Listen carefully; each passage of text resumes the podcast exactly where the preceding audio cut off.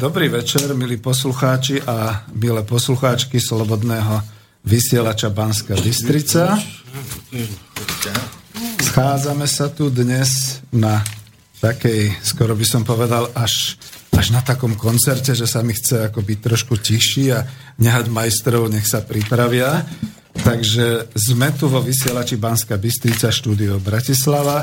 Je pol 9. večer, 8. decembra roku 2016. A som tu s reláciou ekonomické rozhovory číslo 20, ale je to vlastne pokračovanie tej relácie e, hostí, to znamená ekonómov, politológov, analytikov, publicistov, ktorých za chvíľu predstavím, ale už tu boli, zúčastnili sa dekonšpirácie v konšpiračnom byte Martina Bavolára. E, samozrejme, že od mikrofónu vás dnes bude pozdravovať Peter Zajac Vanka.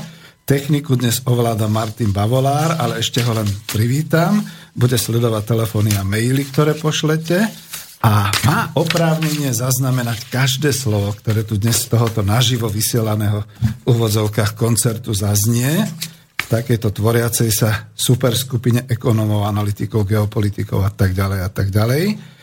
A čo teraz ešte povedať na začiatok, pretože potom ma už ku slovu nepustia, to už, aha, oni sa usmievajú, že je to tak, takže teraz si ešte to vychutnám, tie 3-4 minútky. Teraz až pozdravím, takže ahoj Martin. Ďakujem, ahoj Peter. Prajem príjemné a hodnotné počúvanie na vlnách internetu, rádia Slobodný vysielač, relácie, ekonomické rozhovory. Pekný večer.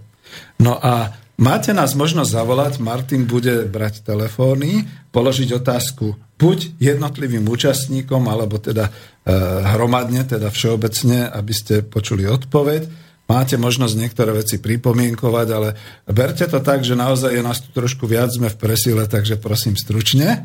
A bude to na telefónne mobilové číslo 0944 462 052 alebo mailujte na studio zavináč slobodnyvysielac.sk po prípade, keď ešte e, máte priamo internet naživo v tejto chvíli zapnutý, tak tam máte takú zelenú ikonku, kde si dáte svoje meno, e, mailovú adresu a dáte otázku, alebo teda pochvalu, alebo pripomienku.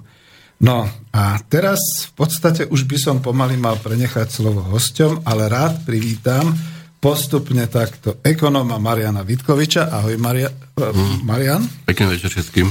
Díky pekne. Takisto ekonóma a pracovníka Ekonomického ústavu Slovenskej akadémie vied Adriana Ondroviča. Dobrý večer poslucháčom. A analytika, geopolitika, publicistu Romana Michalku. Ahoj. Dobrý večer.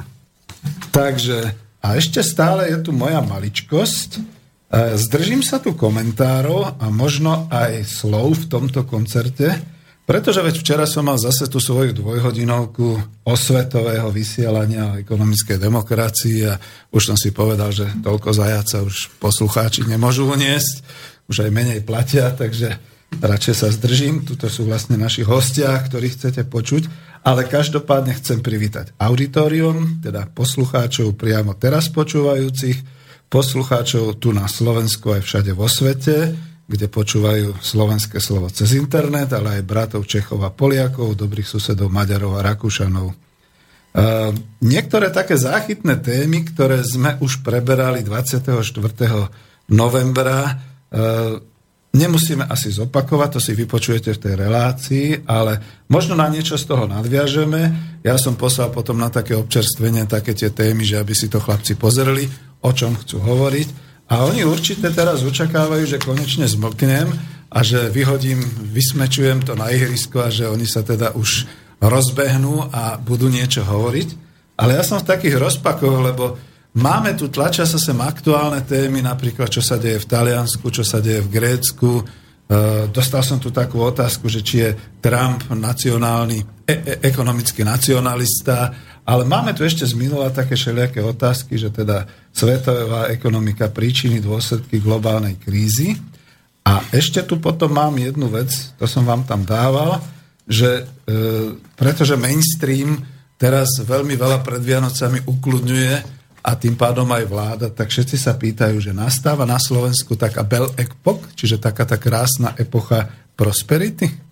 A neviem teda čím začať, ale ono, milí poslucháči, vy keď budete telefonovať, však sa pýtajte tu, Adriana, Mariana, Romana, a prípadne aj mne, to by, to by ako mi dobre padlo, ale teraz to nechám takým spôsobom, že loptu som teraz vyhodil do ihriska, niekto sa toho zmocní a už bude mať problém ich zastaviť potom nejakou pesničkou. Takže kto, chlapci? Nelosovali sme. Tak, tak, ja možno by prvá mal, otázka. Ja by som možno len začal, že či je Trump ekonomický nacionalista. No, Trump je predovšetkým hrubý populista, ktorý slibuje množstvo vecí, ktoré asi nebude môcť zmeniť. On je to, čo sa hovorí protekcionista alebo ochranár, teda verbálne. Hej? Druhá vec je, aká bude realita, lebo ľudia, ktorí nepoznajú, ako funguje americký politický systém, tak exekutívna moc má nejaké možnosti, ale nemá možnosti už fungujúce zmluvy meniť bez toho, aby to kongres e, neo, nezmenil, neohlasoval. No a ten politický systém v Spojených štátoch je troška iný ako u nás. U nás sú politické strany stavané tak, že v podstate líder strany vyťahne e, za sebou teda politikov, on je ten, ktorý získa tie percentá ostatní sa vyvezú na jeho chrbte. V Amerike to nie je celkom tak, tam sú jednomandátové volebné obvody a e, rôzny, rôzne korporácie alebo vplyvní ľudia, ktorí majú záujem napríklad na tom, aby sa lacné americké výroby presúvali do nízkonákladových oblasti v Mexiku, majú svojich e, hlavne republikánskych kongresmenov, senátorov, dlhé roky venovali tomu, aby prešla nafta. A sotva, keď príde Trump, tak to sa nejak zmení, hej, lebo však e, celý ten model napríklad bol o tom, aby sa delokalizácia alebo outsourcing e, tých prácných výrob presunul do nízkonákladových oblastí, čiže podľa mňa s tým neurobi nič. Uh, hovorím, Niektoré zmeny nastali, kvanta svojich predvolebných sľubov zmenil, modifikoval, niektoré aj pozitívne, niektoré negatívne. Čo som tak zachytil, tak e, napríklad hovorí už o tom, že mm, nie najbohatší budú mať vyššie dane, teda nižšie dane, ale, ale že teda naopak, tí najbohatší budú mať troška vyššie zdanenie, že stredná trieda posílni, ale do akej miery toto prejde cez kongres, mnohé veci poznajúc mentalitu republikánov, Tea Party a podobných šialencov. Ja, ja ťažko povedať, e, čo z toho vznikne, preto lebo keď si pozrie človek, koho on si vyberá do exekutívy, tak to sú skutočne extrémisti z Tea Party a z úplného okraja republikánskej strany. A, e, aké sú voči tomu častokrát, by som povedal, paradoxné politické riešenia, ktoré chce predsadiť cez kongres, tak neviem, ako toto skončí. Budem veľmi, veľmi zvedavý. Uh, jeden analytik, ktorý hovoril o tom, ktorý, neviem, 6 alebo 7 volieb uh, veľmi presne odhadol, tak povedal aj to, že Trump do roka, do dvoch sa dostane do ťažkého konfliktu s kongresom, bude nasledovať impeachment a po Nixonovi bude druhý možno prezident, ktorý uh, skončí predčasne. Čítal som aj veľa takých analýz, že čo majú teda republikánsky voliči robiť len, že volte Trumpa, lebo však aj tak bude Pence po dvoch rokoch a to je akože slušný človek, to je človek z establishmentu, to je ten v poriadku. Takže toto je len taká chyba v systéme, ktorá ale bude uh, nejakým spôsobom seba obrannými mechanizmami vypudená, uh, ale toto je skôr už politická otázka ako ekonomická. Takže tiež by som možno ma zaujímal názor ekonomov, do akej miery je jeho politický alebo ekonomický problém konzistentný a do akej miery sú to absolútne blúdy, ktoré si navzájom odporujú. No dobre, len spripomienkujem, že vyšli aj také veci, že Trump teraz odmietol e, to lietadlo Air Force One, pretože je pridrahé a nedá toľko zarobiť Boeingu.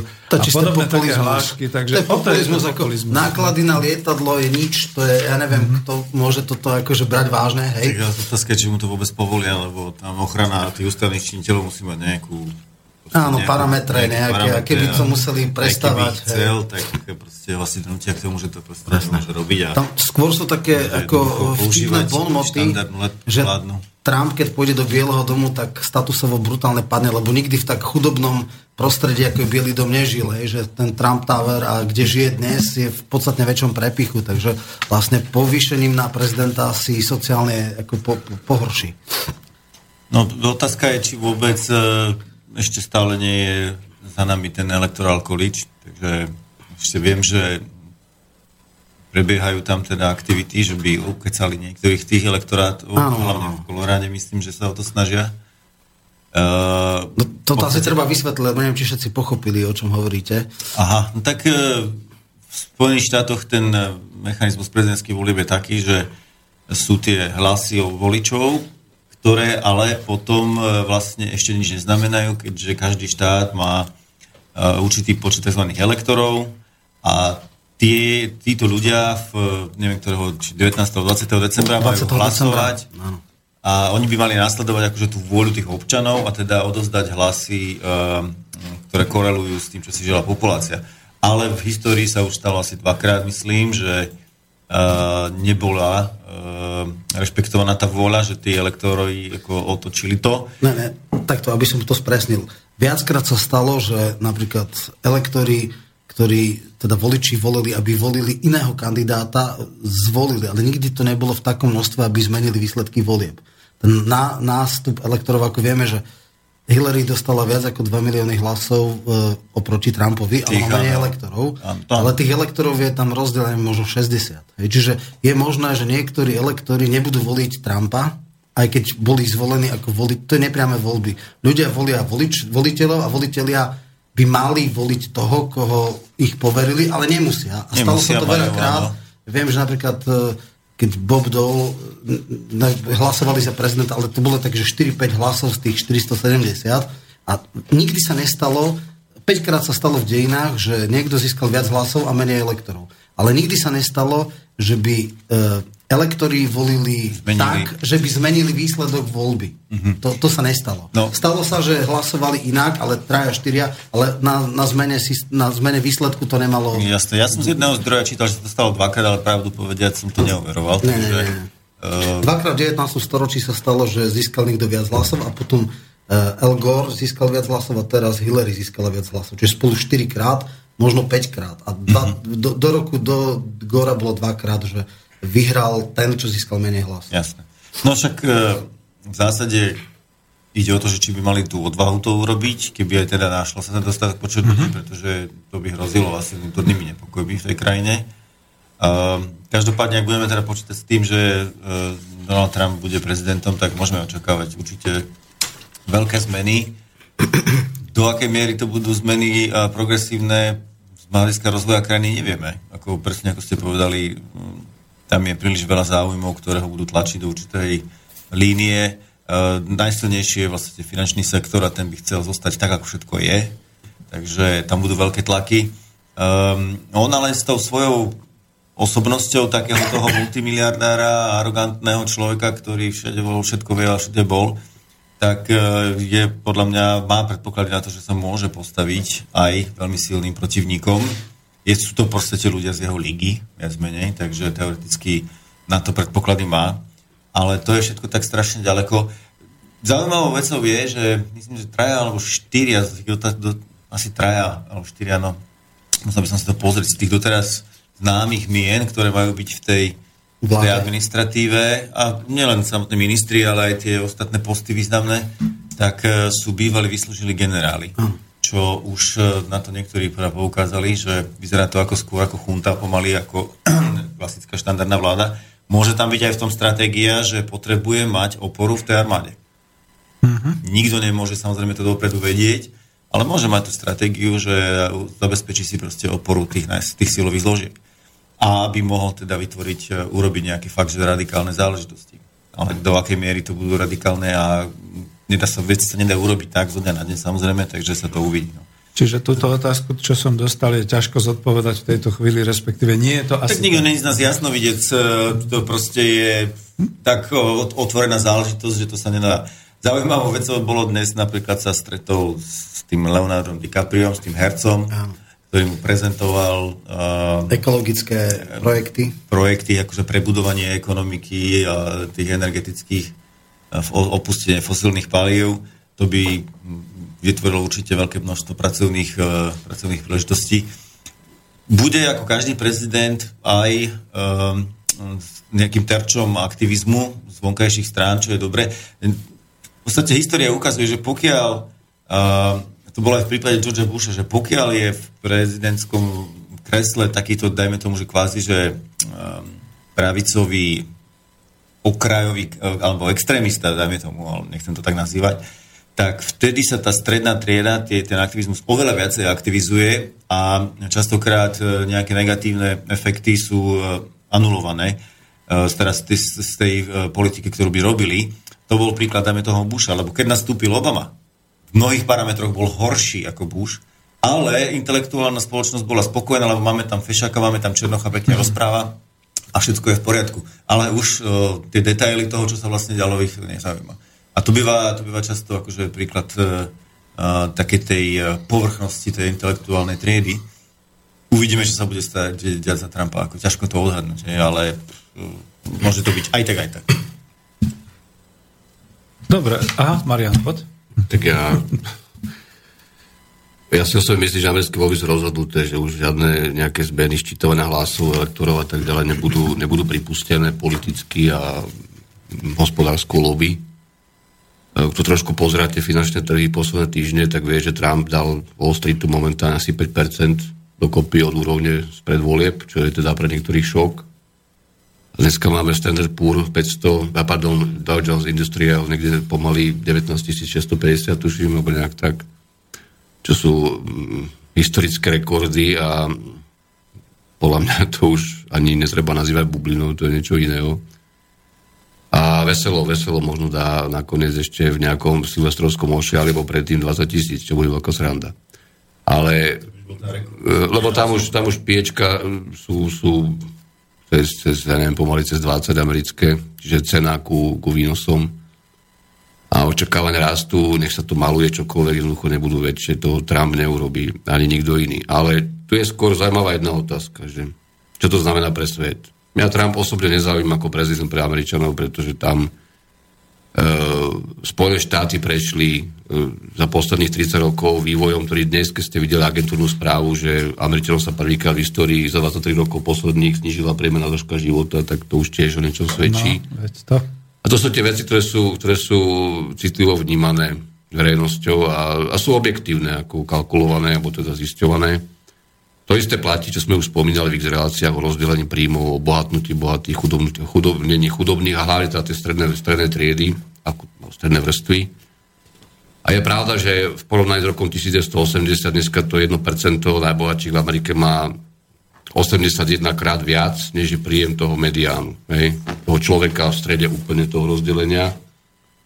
Vtedy v roku 80 to bol 27 krát viac. Hej? Čiže sa to zväčšilo ten, ten šok Skoro asi 3,5 krát. 3,5 krát. E, paradoxne to začalo, začalo to Reaganom svojho času práve v tom roku 80 naberať tie kontúry a vieme, ako regionálna politika vyzerala. To bola politika e, klasického žvástu, trickle down, čiže uvoľníme, uvoľníme ruky bohatým a to bola to presiakňa na tých chudobnejších potom časom. E, vytvoria sa stabilné pracovné miesta, bude to fajn, znižíme dane, najviac bohatým, trošku aj ostatným No a k tomu sa samozrejme pridalo veľmi rýchlo deficitné financovanie e, tých výpadkov štátneho rozpočtu. Čo mimochodom, ako keď budem úplne úprimný, ak niekto trošku rozmýšľa nad tým, ako prebiehali na Slovensku reformy po, tej, po, tej, po tom masakri privatizácie roku 2002, po SPP, distribučka a tak ďalej, za tzv. Dru, druhej, druhej vlády Durindovej s rovnou daňou, to bol ten istý prípad. Vlastne sa celý výpadok priamých daní, hlavne pre bohatých, teda, alebo, alebo lepšie zarábajúcich, a podnikateľských daní nebola daň z dividend, zrušili sa daň z dedičstva a tak ďalej, sa zaplatil DPH a ešte teda tam bol, tam bol veselý deficit. Takže, takže Ivan Mikloš ako pseudo kombinácia teda Georgia Busha, Lafera, možno, že teraz Trumpa. Hej. Ale, a zase tie efekty sme pocítili až neskôr. V podstate potom v tom, ak sme zistili, že živnostníci vlastne neplatia dane vôbec, respektíve neplatia si odvody, teraz sa to akože má dobiehať, čiže to trošku, trošku na silu posunuté z hľadiska toho individuálneho človeka. Čiže tam tieto triky fungujú. Ale ja mám veľkú obavu a mne ako úplne jedno, že dneska po Drágyho e, vyhlásení, že urobí zase, natiahne ten program odkupovania dlhopisov e, až do konca roka 2017, ak treba. Ak treba ešte dlhšie. A s tým, že ide o 80 na 60 miliard mesačne iba, no podľa mňa už aj nemá čo kúpiť, ale dobre. A s tým, že, s tým, že pripustí aj dlhopisy úročené negatívnou sázbou v podstate. Nemecké dlhopisy. Čiže neme, nemecké dlhopisy e, zoberie ako posledné ešte, ktoré mu tam neprechádzali kvôli tomu, že boli brané ako, ako safe haven ako bezpečný prístav, dokonca 10-ročné bundy v podstate zoberie do tohto koša, ale samozrejme aj nejaký korporátny šrot, tak e, Draghi roztočil týmto kalkulom vlastne dvojnásobok pôvodne ohlasovaného kvantitatívneho uvoľnenia v eurozóne, že nie, nie 1,2 bilióna eur, ale 2,4 minimálne, keď to prekalkulujeme len takto plocho. Fajn, môžeme tlačiť euro dole, akože Nemci chcú exportovať a teda na nich makáme my konec koncov, ako šrubkárne, ale, ale, ale ja sa pýtam, čo s tým chce robiť Spojené štáty aj akože hospodárska politika, lebo e, deficit obchodnej bilancie USA je rekordný za posledné mesiace. E, to im nikdy nevadilo, ale ho, ja som to už aj myslím, že niekde komentoval, v podstate tam, tam určité príliš ešte ďalšie posilné dolára by jednoducho začalo už robiť tým Eh, emerging markets, ekonomikám, ktoré majú napožičavané eh, dolarové obligácie, dolarové, dolarové linky eh, z Číny a tak ďalej, z Brazílie veľké problémy. A hlavne, hlavne je to nelogická situácia, to sme tiež minule spomínali, alebo to aspoň ja som to spomínal, neexistuje žiadny historický prípad v podstate, kedy, kedy zväčšujúci sa deficit rozpočtu amerického, čo bude prípad Trumpovej administratívy celkom určite, ak si to preštuduje jeho, jeho daňové návrhy, tak, tak bez diskusie, a ďalšie teda návrhy v oblasti verejných financií, e, že by viedol k silnejšiemu dolaru. Čiže my sa dostávame do nejakej situácie, ktorá by ako keby evokovala to, čo sa niekedy v teórii a v praxi v hospodárskej dejinách nazýva tzv. jacksonianské financie. To bol Andrew Jackson, prezident USA po, tesne po... Po, po vojne Severiu. Uh, nie, nie, nie, nie. predtým ešte, tesne po Napoleonovi z európskeho pohľadu, čiže niekedy 1924, myslím, že 28, alebo nejak tak. 800. 800, pardon ktorý robil takú, takú až, až Friedrich Listovskú, e, ako keby izolacionistickú politiku hospodárskú a zároveň púšťal, púšťal tie financie viac e, verejné a celý ten dolarový obeh, ktorý bol tej komplikovanejší ako dnes. A emisia peňazí a tak ďalej, štruktúra bankovníctva. Ale v tejto bolo, v tejto bolo do istej miery e, prospešné a viedlo to k určitej, určitej importnej substitúcii a k nejakému impulzu pre tú americkú ekonomiku. Teraz som si dosť, e, dosť na váškach, či, či toto, toto oni zvládnu.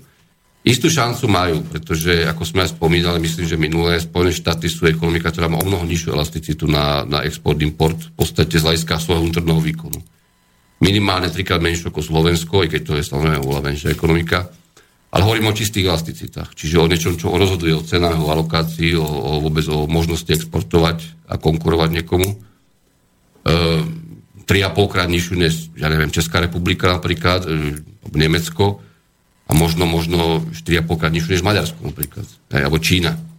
Čiže, čiže oni na tú, na tú deglobalizáciu alebo izolacionizmus môžu teoreticky doplatiť menej, opticky na istý čas, E, zásadná otázka je, že čo budú tie odvetvia a akým spôsobom chce Donald Trump, alebo hoci kto, kto tam bude robiť za hospodárskú politiku, reštartovať e, domácu produkciu bez poklesu produktivity, čiže nielen fiskálnymi výdavkami alebo verejnými výdavkami, nielen verejnými investíciami prípadnými, a, a zároveň udržať, udržať na úzde teda dolár a, a, a a, pre, a deficit, deficit tých, tých verejných financí. Toto, toto pre mňa je trilema, ktorú neviem si predstaviť, ako by mal riešiť momentálne. A preto sa aj trošku z úspevom pozerám na tie kapitálové trhy dneska, ktoré e, každý deň tleskajú nejakému novému objavu, že teda čo pôjde hore, lebo budeme opravovať cesty a tak ďalej, ale to samozrejme bude mať, bude mať pomerne krátke trvanie. Čiže, čiže moje dojmy sú rozpačité, E, môj názor je, že Trump samozrejme nie je principiálne žiadny extra protestný kandidát, on sa s tým Wall Streetom veľmi rýchlo dohodol a Wall Street sa dohodol s ním pred voľbami jednoznačne a pustil ho do arény. A naozaj je veľká otázka, čo je konečným cieľom tejto taktiky. To ja neviem posúdiť. Geo, geopoliticky, ako aj vidíme tie, tie kadejaké hokusy pokusy smerom k Tajvanu, Číne, zrušenie toho TPP, ako vidíme, možno aj také, by som povedal, akože, akože pokus do nejakej vyrovnanej vzťahy s Ruskom časom a tak ďalej, tak možno, možno to je naozaj tá hra na to, že sa vrátime ako keby do sveta, ktorý tu bol ešte v prvej polovici 80 rokov. E, možno sa trošku aj viac bude zbrojiť a strašiť, samozrejme, to, to deterrence vždy funguje, ale, ale nebude to samozrejme, nebude to svet, bude, bude nejaký bipolárny systém ekonomický, že bude to len tento, tento krony kapitalizmus všade po svete, v podstate, alebo oligarchický čo je veľmi zaujímavá kombinácia, pripomína mi 20. roky a 30. roky minulého storočia. Mimochodom, taká malá poznámka, to myslím, že CNN uvedlo, že trhy sú v eufórii z Trumpa a rastli, e, keď zvolili mm, e, Hoovera za prezidenta v roku 28, tak trhy narastli ešte viac o 13%, myslím, že za dva týždne. Takže a potom, piatok príde. A potom prišla veľká hospodárska kríza. No a trošku to pripomína tú situáciu, ale ja som to aj minule povedal a nebudem zdržiavať, zopakujem to x krát. E, celý problém je v tom, že z tejto hry ako najväčší hlupáci vidú Európania. To som si úplne istý, lebo či z hľadiska reálnej produkcie, reálneho vývozu, dovozu, e, izolacionizmu v istých odvetviach, ponechanie u Číny. Čína napríklad, ako keby od Trumpa dostala tým, že zrušil to TPP, v podstate tu, tu, ten overhand nad tou juhovýchodnou Áziou. Tam je to úplne jasné. Čínske firmy dneska presúvajú výrobu do Kambodže, do Laosu, do, do Vietnamu, čo sa dá samozrejme presunúť technologicky, lebo v tom Laose zase není na to ešte pripravená infraštruktúra, také komplikovanejšie výroby. A tam, toto im ostalo, to im Trump nechal. A teraz otázka, ako tento svet, ako keby pseudoizolované špecializácie má fungovať. Hej? Z hľadiska menového, z hľadiska finančného, kurzového, lebo to je veľký problém. Stále tie úroky sú tam, kde sú a centrálno-bankové a stále sa potenciálne hrozia tie menové vojny a sú aj fakticky prítomné e, nepriamo. Čiže toto, toto mne veľmi, veľmi nešmakuje, ako keď má byť úprimný a dosť teda ešte sa možno, že časom relácie dostaneme ešte ku katastrofickejším víziám, ale, ale nevidím to dobre. Nevidím to dobre práve v súbehu tých okolností a tých e, načasovaní. Mňa, mňa zaujalo, že niektorí komentátori komentujú vlastne ten jeho program, že on je taká nejaká reinkarnácia New Dealu dokonca, alebo niečoho takého, čo je teda podľa mňa dosť absurdné, ale až v poriadku uvidíme, čo je ale najpodstatnejšie. E, predstava, že vráti naspäť do Detroitu ako priemyselné výroby, hej, automobilový priemysel, ktorý už dávno v Mexiku a všade možné, a, a že teda s nejakými, ja neviem, dovoznými clami, ktoré samozrejme, keď je nafta, sú úplne absurdné, nepredstaviteľné, že, že zabezpečí návrat tých výrob, hovorí sa Apple, teraz som práve čítal niekde, že robili nejaké prepočty, že koľko by stal Apple, keby sa vyrábal v Spojených štátoch, nie v Číne, no tak minimálne 1600 dolárov. Hej. Dneska stoja tie premiové značky nejakých 900 eur a akože to by bolo absolútne konkurencia neschopné. Čiže tam, ani keby neviem, aké danové úľavy a neviem, čo všetko urobil, no podstatné je to, že 20. januára bude vlastne prezidentský sľub a vtedy sa oficiálne ujme e, svojej pozície potom začnú nominácie a tak ďalej. Mimochodom e, je možné, keď sa hovorilo o tých generáloch, že hneď na prvom e, mieste na šéfa Pentagonu narazí, lebo je v podstate pravidlo, že generál nemôže ísť do exekutívnej funkcie v štátnej administratíve skôr ako 4 roky po skončení svojej aktívnej služby, kdežto ten jeho nominant je dvojročný, čiže tam musí byť výnimka cez kongres, čo vôbec nebude jednoduché. Hej? A samozrejme uvidíme ďalšie veci tam niekedy sa mi to zdá, ako keby človek, ktorý bol vždycky mimo systému a nevie, ako to funguje. Hej? To, že je arogantný, to, že narcist je v poriadku, uh, takí sú kdejakí politici, ale ktorí, tí, ktorí sú tam roky, tak vedia, ako funguje systém. On to nevie. On prišiel ja, zvonku. Ja vám, no. skočím vám do reči. Ja no. si myslím, že vôbec nemusíme brať Trumpa do úvahy. Pretože ak niekto sleduje skutočne podrobne a každodenne, alebo každý, ja neviem, aspoň si to sumarizuje večer, e, finančný svet, tak vidí, že Wall Street vie, ako funguje americký prezident. To je podstatné. To Toto je absolútne mimo hry. Vieme, je úplne dokonca jedno, či tam dá nejakého generála, čo bude mať nejakú výnimku, alebo nebude mať nejakú výnimku.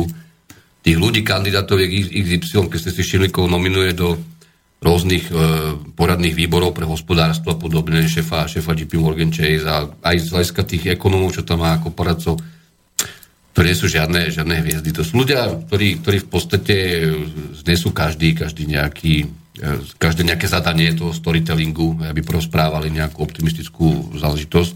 A to fungovalo za demokratov, to by fungovalo za Clintonov, je to úplne jedno. E, ďalšia vec, a čo mňa dosť fascinuje je to, E, buďme úprimní, ako Trump e, bol pripustený k víťazstvu a mal veľkú šancu aj, nech už akokoľvek diskriminovaný proste, alebo teda zosmiešňovaný a napadaný. Tie nálady v Amerike ho vyniesli reálne, z veľkej časti.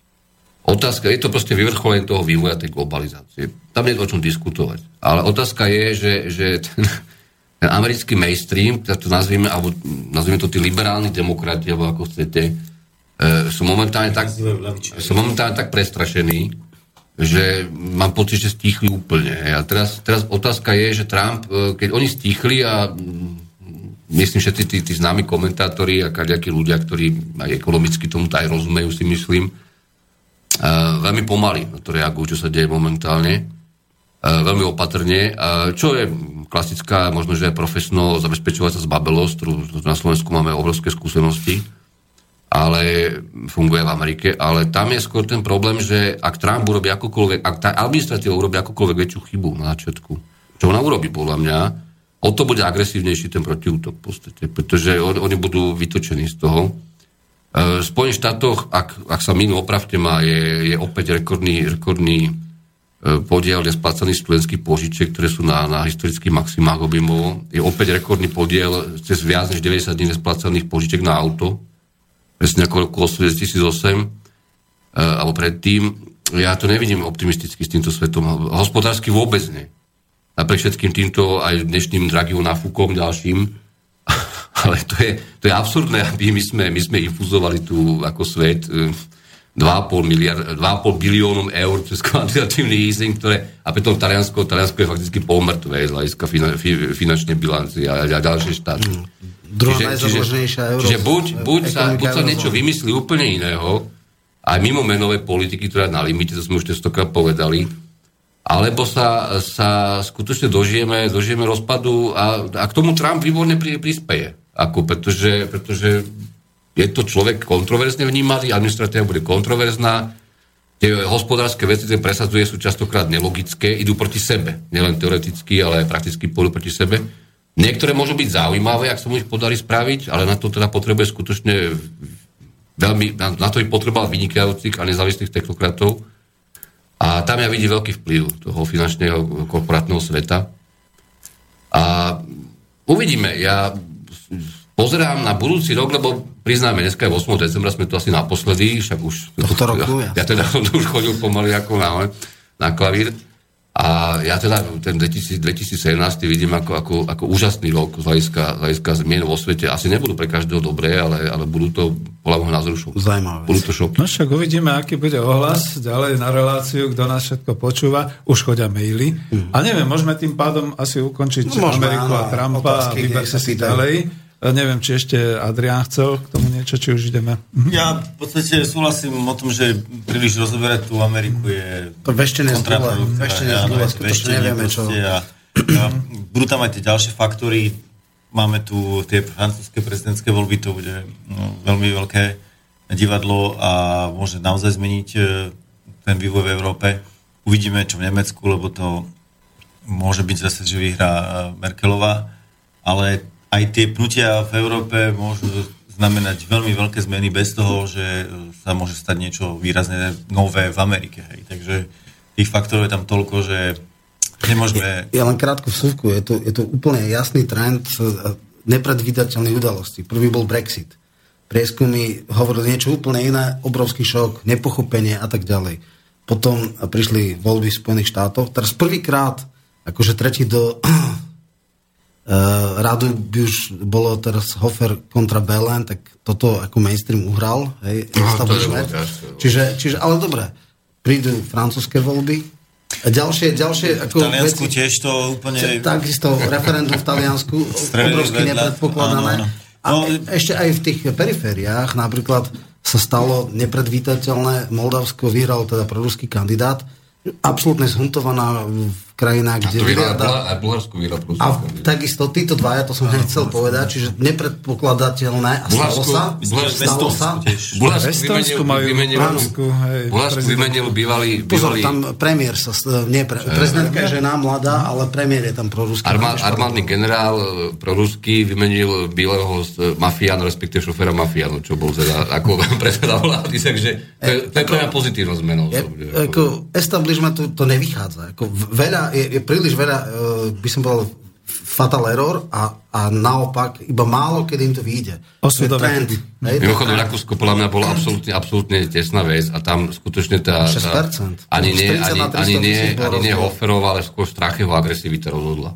Mhm. Že jednoducho oni nevedia, alebo to robia na schvále, neviem, čo robí, prečo to robí to FP.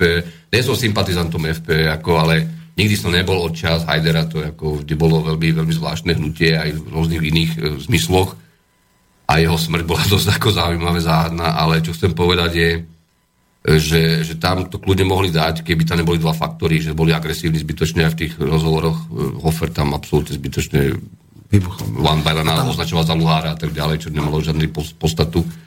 A hlavne Rakúšania preto nakoniec tak rozhodli, lebo sa zmobilizovali tí voliči, ktorí si uvedomili, že pokiaľ Rakúsko z tej globalizácie a z tej Európy niečo má, čo reálne má navyše, okrem tých na- naštvatých dedinských a malo, malomestských oblastí, ktoré volili Hofera aj v prvom aj v druhom prípade, tak to sú presne tie prachy, čo chodia aj zo Slovenska ešte do tých, tých, do tých rakúskych matiek, našich bank a tak ďalej. Čiže oni, oni, oni si to tak ako liberálne vysvetlili, demokratické a v skutočnosti ide o kešeniu.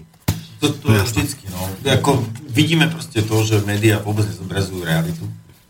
Preto tých prekvapení je čím ďalej tým viacej a my sami sme prekvapení a aj tým vlastne ako analizujeme záležitosti, tak v zásade musíme pripustiť, že chybovosť našich akýchkoľvek hodnotení zvyšuje sa. Áno, no, hlavne mainstream. Jednoducho už, už nevytvárajú realitu, oni ju nepopisovali nikdy, oni ju chceli vytvárať. Ja poviem jednu, jednu zásadnú, zásadnú vec tomu, lebo teraz vyšiel nový size e, Piketty a neviem, kto tam s nimi robil nové, nové odhady e, rozdelenia príjmov z amerických národných účtov. Môžeme aj o tom potom dať niečo, ale čo chcem povedať, že e, keby reálny, e, či už žurnalistický alebo, alebo e, agentúrno-prieskumný mainstream zohľadňoval, alebo mal k dispozícii, pretože ich nemá, lebo tie štatistiky robia zle, špeciálne na Slovensku a v takýchto štátoch, e, reálne socioekonomické dáta a rozdelenie socioekonomických dát príjmových skupín, proste tzv. long- longitudinálne longitudinálne dáta, čiže dlhodobé dáta a videl by, ako sa to mení v čase, tak by presne vedel tie výsledky boli predpovedať. Do, do istej miery. Hej. Bol by tam stále efekt nejakého prekvapenia, aj samozrejme nejakej možno, že mediálnej jednohúbky a tak, ale, ale prepovedal by ich presne. E, Bohužiaľ u nás sa v tom mainstreame, respektíve vo verejnoprávnych médiách pracuje s bludmi, pracuje sa účelovo s bludmi a potom z toho vznikajú veľké prekvapenia.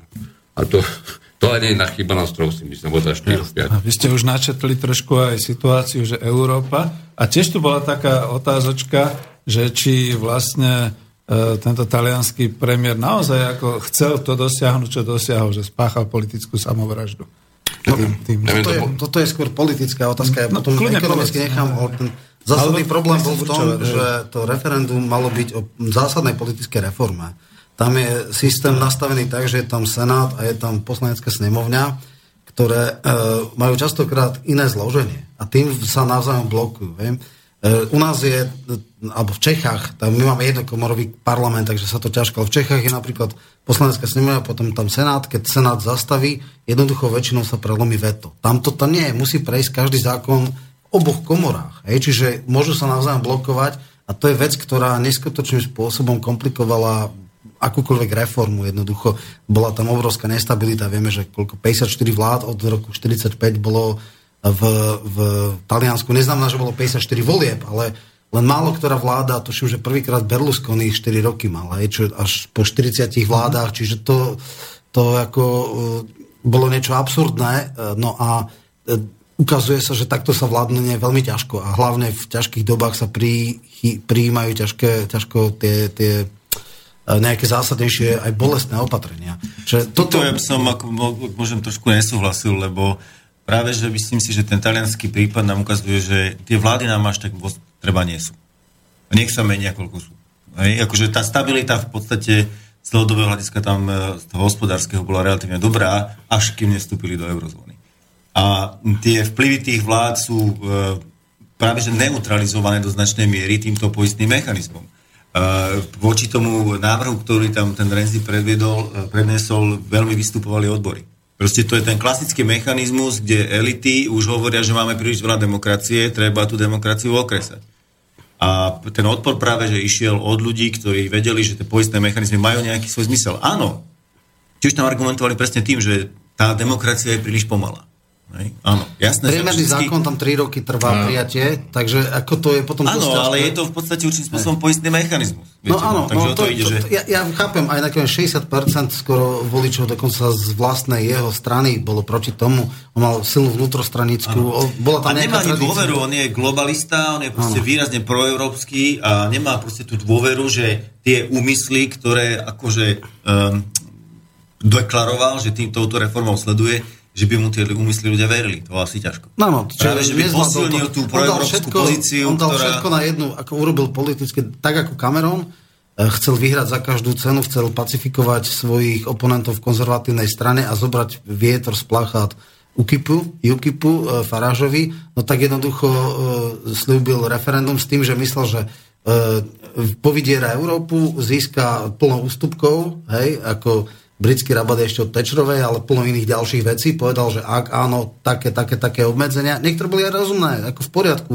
Nakoniec mohli sme aj ďakovať, že, že Cameron išiel do tej kvázi reformy, no len mu to nevyšlo. Jednoducho hral sa s horúcou kvártou a neuhral to. Hej? Vyhral voľby, vyhral voľby e, konzervatívci, možno vďaka tomu. Uh, v podstate vybuchli relatívne na tej, tej britskej pôde UKIP, ale jednoducho potom prišla zoťalo to. Hral sa s horúcim ohňom, to isté robil Renzi. E, dal všetko na jednu kartu a nevyšlo mu.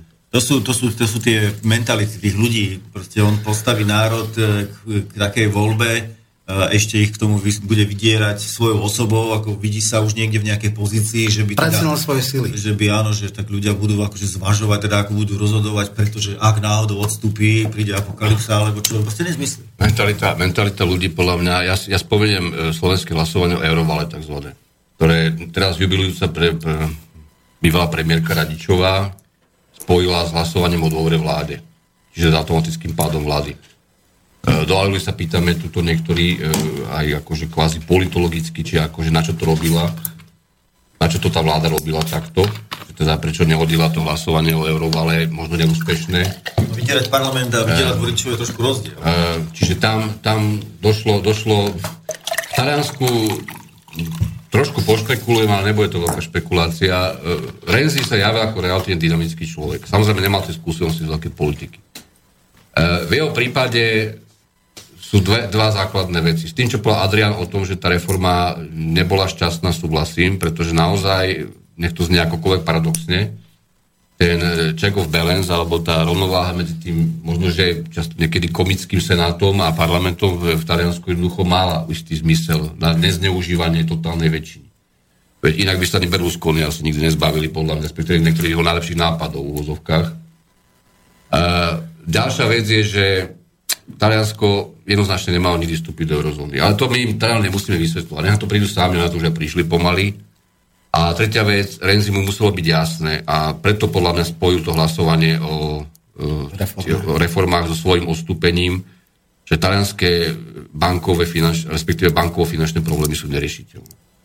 Čiže ako, neviem si predstaviť, dneska, dneska mal tlačovú konferenciu pán Draghi, Talian, a padla tam otázka o tom, že či tých 15 miliard, čo žiadali Taliani pre Monty 2 z Pasky Siena, či naozaj išlo mimo ESM žiadosť, čiže Rusko stabilizačného mechanizmu, čo bola oficiálna cesta. Na to neodpovedal ani Draghi. A vyzval teda, vyzval Talianov k reformám, ale ja neviem, k akým reformám má vyzvať. Taliansko nemôže byť v. To je vylúčená vec, ja som to tu vysvetloval ich krát.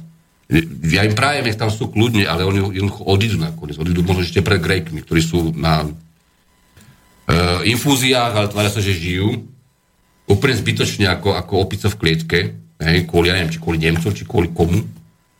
A principiálne uh, talianská a história Korenského a zjednocovanie Talianska aj regionalizmus, ktorý tam dnes prežíva, má istý, má istý potext, ten je reálny. Hej. Ťažko, ťaž, ťažko ignorovať e, tieto rozdiely, ktoré sa potom prejavujú aj v tej politike, aj v tom senáte versus parlament a tak ďalej, v štruktúre volieb regionálnych a teda. Čiže tam bol aj prirodzený odpor voči tomu. Aj z hľadiska ľudí, ktorí neposudzovali Renziu podľa toho, či je z tej strany, z onej strany, alebo či chce väčšiu moc. A pochopili presne ako aj tie odbory šťastí, že naozaj to je centralizácia, ktorá môže byť príliš elitárska. Čo mimochodom by opäť spomeniem Bohu známeho Ivana Mikloša nášho, ktorý tiež povedal ich krát, že keby sa rozhodovali o tých reformách podľa neho prospešných, čo robili aj 2098 pardon, až 2006, teda, alebo teda... Dvoch volebných obdobiach. Potom ešte chvíľu sa pokúšali aj s Radičovou, ale to už bolo viac menej humorné. E, že keby sa rozhodovali dlho a odborne a nejako so všetkými diskutovali s odborármi, takže by ich nikdy neurobili. Čiže treba urobiť reformy na silu, tankom a potom prídu blahobyty. Toto presne trošku ako Renzi simuloval, tento dojem, a to bola chyba. Lebo to teda zase nie sú úplne hlúpi, aby to takto brali. Čiže situácia je naozaj vážna a uvidíme, či e, možno, možno to nakoniec nebude ani Beppe Grillo, ani nebude aj Berlusconi, nikto iný, kto, kto vyvedie to Taliansko von z, to, z tohto marazmu, e, verenia, viery v to, že môžu byť aj v eurozóne, aj konečne začať trošku hýbať tou ekonomikou, nerešiteľov dnes fiskálne a bankovo. Možno, že to bude niekto iný, niekto úplne nový, ale každopádne Taliansko, ja som to pred x rokmi hovoril, nie je to moja žiadny, žiadny môj patent, Taliansko bude tou krajinou, ktorá roz, rozbije eurozónu. Možno by ste mal krátko povedať vlastne, prečo, z akého dôvodu, lebo väčšine ľudí to není jasné. E, ja som to stokrát ešte povedať, prečo to tak je. veľká krajina, silná krajina. No, môžeme to skúsiť. A má ten sever veľmi rozvinutý priemysel, ale preto to... E, Taliansko je úplne, úplne učebnicový príklad štátu, ktorý je v nejakom spolku, vlastne to je eurozóna. Spolok je tak či tak nevyrovnaný, to vieme všetci. Aj Slovensko tam vstupovalo za podmienok, ktoré boli predčasné podľa mňa, ale už teraz nechajme tak. To ešte budeme riešiť v budúcnosti niekedy. E, Taliansko štruktúrou ekonomiky, e, fiskálnym problémom pri vstupe, tým, že samo o sebe si musel upravovať tie štatistiky, ktoré tam podobne ako iní to robili. Uh, infláciou, ktorá tam mala proste spôsobom prispôsobenia v minulosti exportnej výkonnosti cez devalváciu líry, alebo teda cez určitý, určitý akože in, in, indexovanie na ten, na ten nejaký kôž uh, uh, mien a tak ďalej. Dokázalo istý čas ako veľmi dobre fungovať a bola to veľmi vyspelá, ale je to ešte stále do istej miery, a keď už niečo kúpili aj Číňania, kde to pre, priemyselná krajina, nielen priemyselná. Otázka je, ako môže prežiť táto krajina, ktorá je menšia, má menšie úspory z rozsahu, menšie výroby v rovnakých odvetviach, ale podobnú štruktúru teda zamestnanosti, podobnú štruktúru miest z minulosti aj, aj v, tom, v, tom, v, tej, v tom škálovaní. V spolku s týmito úvodnými obrovskými problémami, ktoré malo pri vstupe do eurozóny, s fiskálnymi problémami, ktoré malo od začiatku 90 rokov v podstate obrovské, a s bankovými, s krajinami typu Nemecko a tak ďalej, ktoré určujú cez spoločnú menovú politiku ako hegemon v podstate. Jednak úrokové miery, jednak kurz ako taký pre export a teda. Taliansko je, je prekerný príklad. Keby sa napríklad zobral Španielsko, to je iný príklad. Španieli stiahli chvost, išli do deflácie, streskali mzdy, zvýšili dramaticky nezamestnanosť, potom Portugáci. A pretrpeli sa k niečomu, čo dnes simulujú ako stabilizáciu. Hej? E, Taliani to neurobia. Francúzi by to takisto neurobili. Ale, ale Francúzsko teda našťastie ešte, ešte nemá zatiaľ aspoň zverejnený až taký rozsah tých bankových a fiskálnych problémov, ale môže byť. E, skutočná, skutočná obyčajná štatistika tzv. bejzovanej spotreby domácej, ktorá ti ukazuje, že od 2008 roku v podstate cez to obdobie dodnes e, spotreba vnútorná v e, Nemecku a vo Francúzsku predstavuje oproti základní 2008 nejakých 110 E, talianská a španielská pod 90%.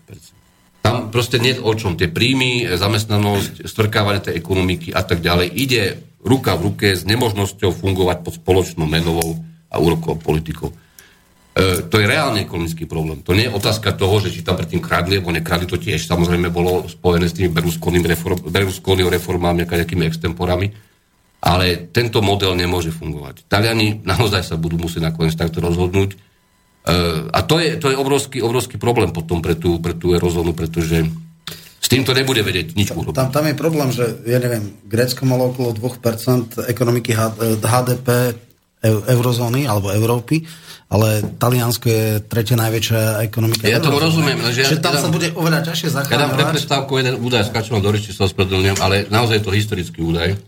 E, Systém vnútorného zúčtovania eurozóny, tzv. Target 2, to sme už tu trochu spomínali, zavedený pri vzniku eurozóny od roku 99 ešte bez bankoviek fyzických peňazí. Začínal e, v pozícii medzi jednotlivými štátmi, to je ako keby, to, to sú medzibankové platby, veľké platby, je 350 tisíc operácií za deň asi, ja neviem, za 2,5 bilióna eur salda, možno, že viac už dnes, ale ono vlastne odzrkadluje toky hodnotové a tovarové a úverové medzi tými ekonomikami. To znamená, kto je reálne v mínuse na tom salde, tak jednoducho je menej konkurencieschopný, ako keby vnútorne voči eurozóne ostatnému, než ten, čo je v prebytku. Tento systém začínal z nuly v podstate.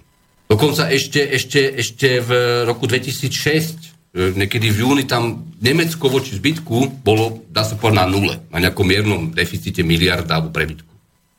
Rekordný, rekordné plusové saldo Nemecka bolo presne v momente, keď vrcholila prvá kríza, vtedy, keď sme aj my potom hlasovali o eurovale, že v auguste 2012 to bolo 751 miliard 500 miliónov eur pohľadávok Nemecka, nemeckých bank, finančného systému a ekonomiky, ak to zjednoduším, voči zbytku eurozóny. Presne teraz boli zverejnené dneska dáta za november 2016, čiže úplne najnovšie, na stránke Bundesbanky. Tento rekord bol prekonaný. Je to 754 miliard 57 miliónov 228 eur a 77, 78 centov, keď ste presne vedieť. E, pozície nemeckej Bundesbanky a nemeckého finančného systému voči zbytku eurozóny. Čiže, čiže ako môže takýto asymetrický moloch fungovať? Hegemon. Nemôže. E, ja nechcem, aby ľudia nemali predstavu stále, že zajtra bude mať iné platidlo na Slovensku alebo o pol roka. No jedine o to vôbec potom, nejde. Že, že sa musí jednoducho... Ale, ale ten, ten systém menovej politiky jednotnej, ktorý je nastavený takýmto modelom na ekonomiky, ktoré štruktúrálne veľkosťou a aj rôznymi inými historickými príčinami vstupovali do toho ako nerovnovážne ekonomiky. Nemôže vyrovnať ekonomiky dokonca ani transferovou úniu. By som povedal. To musela byť veľmi drahá transferová únia pre Nemcov a tak ďalej. To by oni nikdy, to nikdy Nemecko neprijali. Postane, lebo To je mi jasné. Čiže ak Nemecko- ak Nemecko- pozrieť ich austeritu voči Grécku, hej? Ak Nemecko ne- táto, čiže to je... Presne tak. Teraz samozrejme už nastal posun, lebo už povedali, že po voľbách... Nie, nie, nie, oni, oni dokopy nič nepovedali. Merkelová akurát zakázala fotiť e, a celé, celé tituly a celé flashy dávať zo zjazdu CDU, lebo sa tam asi kyslú tvárili niektorí. A pritvrdili. Pochopiteľne pritvrdili voči, voči tým témam migrantov a tak ďalej, pretože videli, že idú úplne dole. Ale oni e, tento, tento svoju politiku úspor a trvania na akýchsi reformách stále ostatných nezmenia proste. Čiže to len pri, pri, pri, pri, prilievajú do tohto celého nerovnovážneho stavu. Hovorím, e, dosiahli sme teraz e, v údajoch za koniec novembra 2016 nový rekord e, nemeckého prebytku, ako keby veriteľského prebytku voči zbytku eurozóny. Tento stav je horší než v momente, keď my sme Dobre, tiež, dokedy tiež museli rásť? Dokedy to- Tam nie je žiadny limit, veď, veď nakoniec toto, nie, toto nehovorí o tom, že, že zajtra podľa nejakého článku maslických zmluv alebo niečoho nastane nejaký stav právny, to vôbec nie. Reálne ekonomický jav, nerovnovážne konkurencie schopnosti dovnútra, alebo medzi, medzi členmi jednej menovej únie ešte. A samozrejme, e, e, dokedy? No áno, lenže že Nemecko profituje z, z, z slabého eura. E, Keby bola marka, bola by oveľa silnejšia, teda e, relatívne, čo sa týka, čiže v podstate vďaka eura je, e, je Nemecko oveľa lepší a úspešnejší exportér. Hej? Ale to hovoríme o exporte mimo eurozóny. Isté. My, my sa bavíme o tom, my sa bavíme o tom, ako máte štáty, e, suverénne štáty národné v jednom celku. Máte ich v Európskej únii, máte ich v eurozóne. Tie vlády majú nejakú povinnosť voči občanom. Proste už aj keď niektoré politiky sú bruselské a menová politika je frankfurtská, pokiaľ ste teda odovzdali menovú suverenitu, tak máte zodpovednosť fiskálnu, bla bla. Aj tu, aj tu máte veľmi obmedzenú, samozrejme fiskál kompaktom a tak ďalej respektíve spoločnými pravidlami daňovými, ale máte iné politiky. Potom nepotrebujem vládu, tak potom nepotrebujem vládu, tak Brusel povie, čo mám robiť a tu bude nejaký komisár, hej, protektor, nejaký, to tak približne funguje. Grécko no. tak funguje. Grécko No, tak až- funguje až- úplne jednoznačne. až na niektoré- Európska trojka. Potom- No ale práve ja som teda v posledných chvíľach, e, v posledných dobách zaregistroval to. Ten základný problém, keď e, sa začal kvázi pokus e, Ciprasov riešiť Grécko, Varoufakis chodil na všetky možné stretnutia e, ministrov financí a povedal argumenty, je neudržateľný dlh, je nutné zmazať časť istiny, e, od, od, e, opustiť úroky a tak ďalej a tak ďalej. Bez toho sa nedá ten dlh nesplatiteľný. Všetci sa zasmiali, máte pravdu, ale nebude to tak, koniec. A jednoducho, preto lebo precedens, hej, ako, a preto lebo zlý príklad ťahne, a preto lebo je nutné, uh, ak sa niekto zadlží, tak ako bude počiť krv a, a, a, a, pot a tak ďalej. No, teraz uh, urobil referendum, urobil úplne fatálne zlé referendum, lebo bola zlá otázka. Otázka mala byť, chcete ostať otrokmi v eurozóne, alebo ísť na drachmu, a s tým, že teda bude to možno chvíľku bolieť ešte viac, ale potom máme šancu z toho ale takto otázka nebola. Najväčšia fatálna chyba, e, nie Cyprasa, lebo Cypras vlastne robil to, čo chceli ľudia. Bolo to, že dôchodcovia, ktorí si pamätali drachmu a mali úspory v eurách, tak si povedali, no prejdeme na drachmu a 3, 20, čo 20, 30% úspor nám ostane, lebo u nás resentiment 53. rok, zmenka, ako úspory dolu, hej? No Michalko, ale toto, toto, ako je úplne všetko fajn, len, len viete, no, v čom je vtip? No, Tip je v tom, že keď strčíte, eh, koľko má teraz eurozóna 17, rozdielných krajín samozrejme do jedného mecha. A ten mech sa má rovnako stále tváriť a rovnako triasť, a rovnako teda na vode plávať alebo neplávať. To je všetko výborné. Ale, ale eh, to, že Gréci s tým akože vybehli kvôli tomu, že ľudia chceli aj, aj, aj euro, aj, aj, aj akože neplatiť dlhy, alebo teda prežiť nejako, to, to, je, to je úplne jasné. Len ten vtip nastáva v tej situácii, keď tieto veci vy dlhodobo kamuflujete, dlhodobo ich ščítavate, tieto nerovnovážne stavy, napríklad teraz aj talianské, ale nerovnovážne tam aj iné štáty, samozrejme to deficity voči Nemecku, alebo neviem, deficity. A v jednom momente príde tá, tá ja neviem, či je to čier, čierna labu, či čo to proste príde. Čiže ono, preto je, preto je eurozóna, e, alebo Európska únia e, problematická záležitosť, pretože keď skutočne sa pri konštrukcii týchto všetkých spoločných politik a tých fáz integrácie na jednej strane nastavili zlé kritéria. Maastrichtské kritéria sami o sebe sú nekonzistentné podľa mňa ekonomicky. Nemali sa vôbec používať. A to teraz máme na dlhú debatu. Tie kritéria sa falšovali, ich, ich vykazovanie sa falšovalo. Štáty boli príjmané viac menej pod politickými nejakými zájmami alebo tlakmi. My sme to takisto videli v skúsenosti s konverzným kurzom a tak ďalej.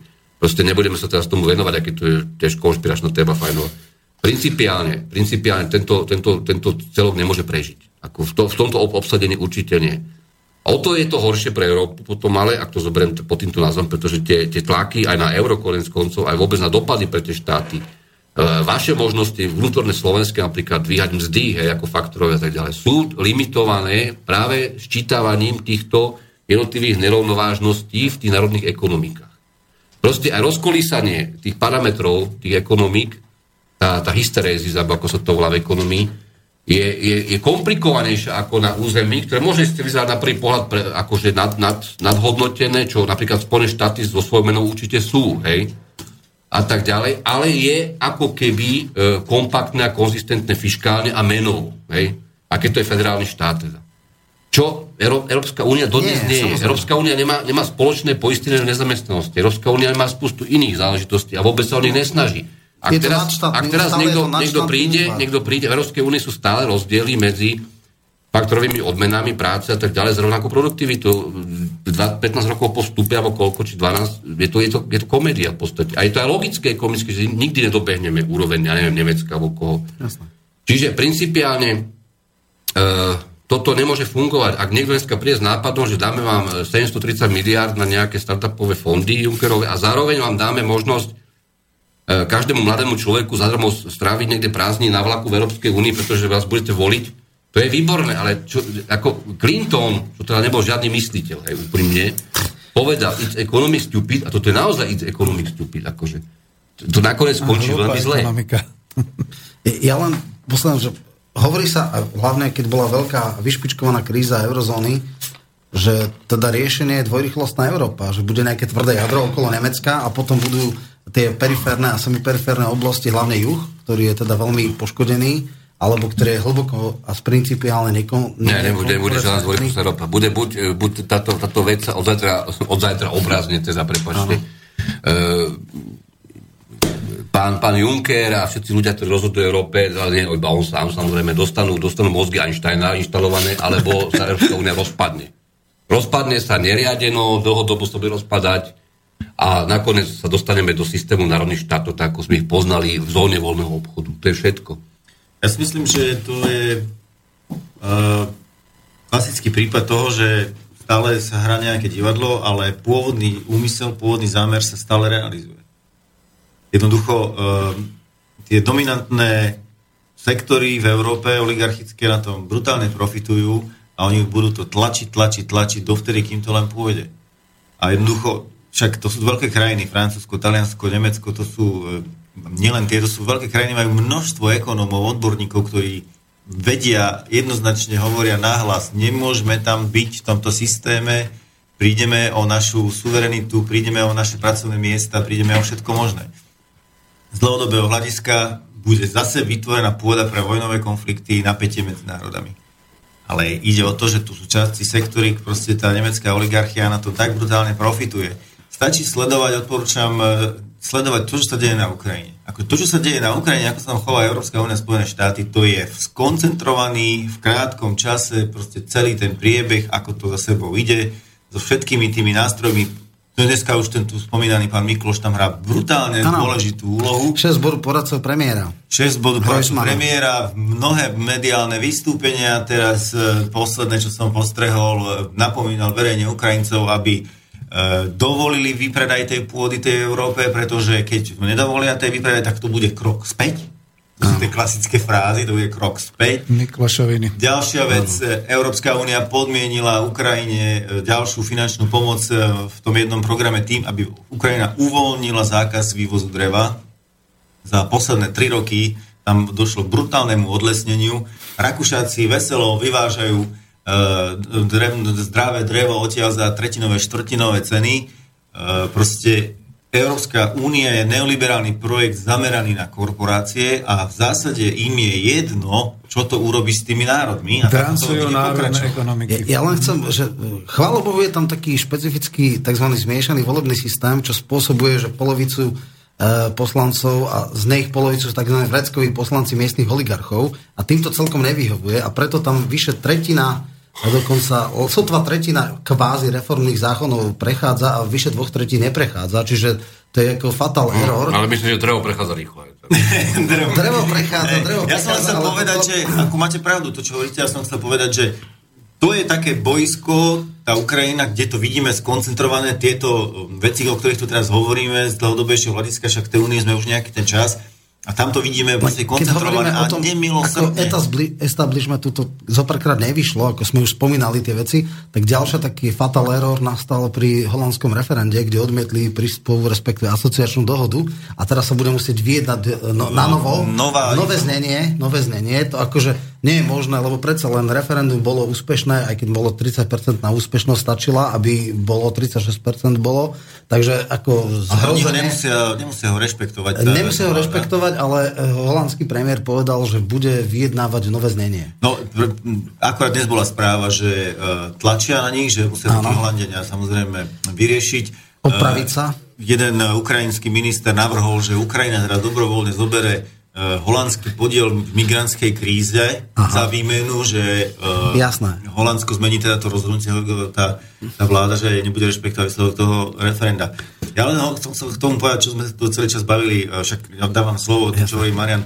Proste ten mechanizmus je na, tak záverne nastavený tí ľudia, ktorí za, tým, za tou architektúrou stoja, vedia, čo robia a robia to cieľene a nás naozaj. To nie je to, že my nevieme a my tu oni, že nevedia a my sme na to tu tieto no, ekonomovia na to len, prišli. Len tento model má takú nepríjemnú vlastnosť, že vedie skôr alebo neskôr praskne nejaká tá bublina. Hej? Mali sme tu v 2008 pad Lehman Brothers sa praje hypotéky a vieme, k čomu to viedlo. Samozrejme, socializácii stráda, privatizácii ziskov.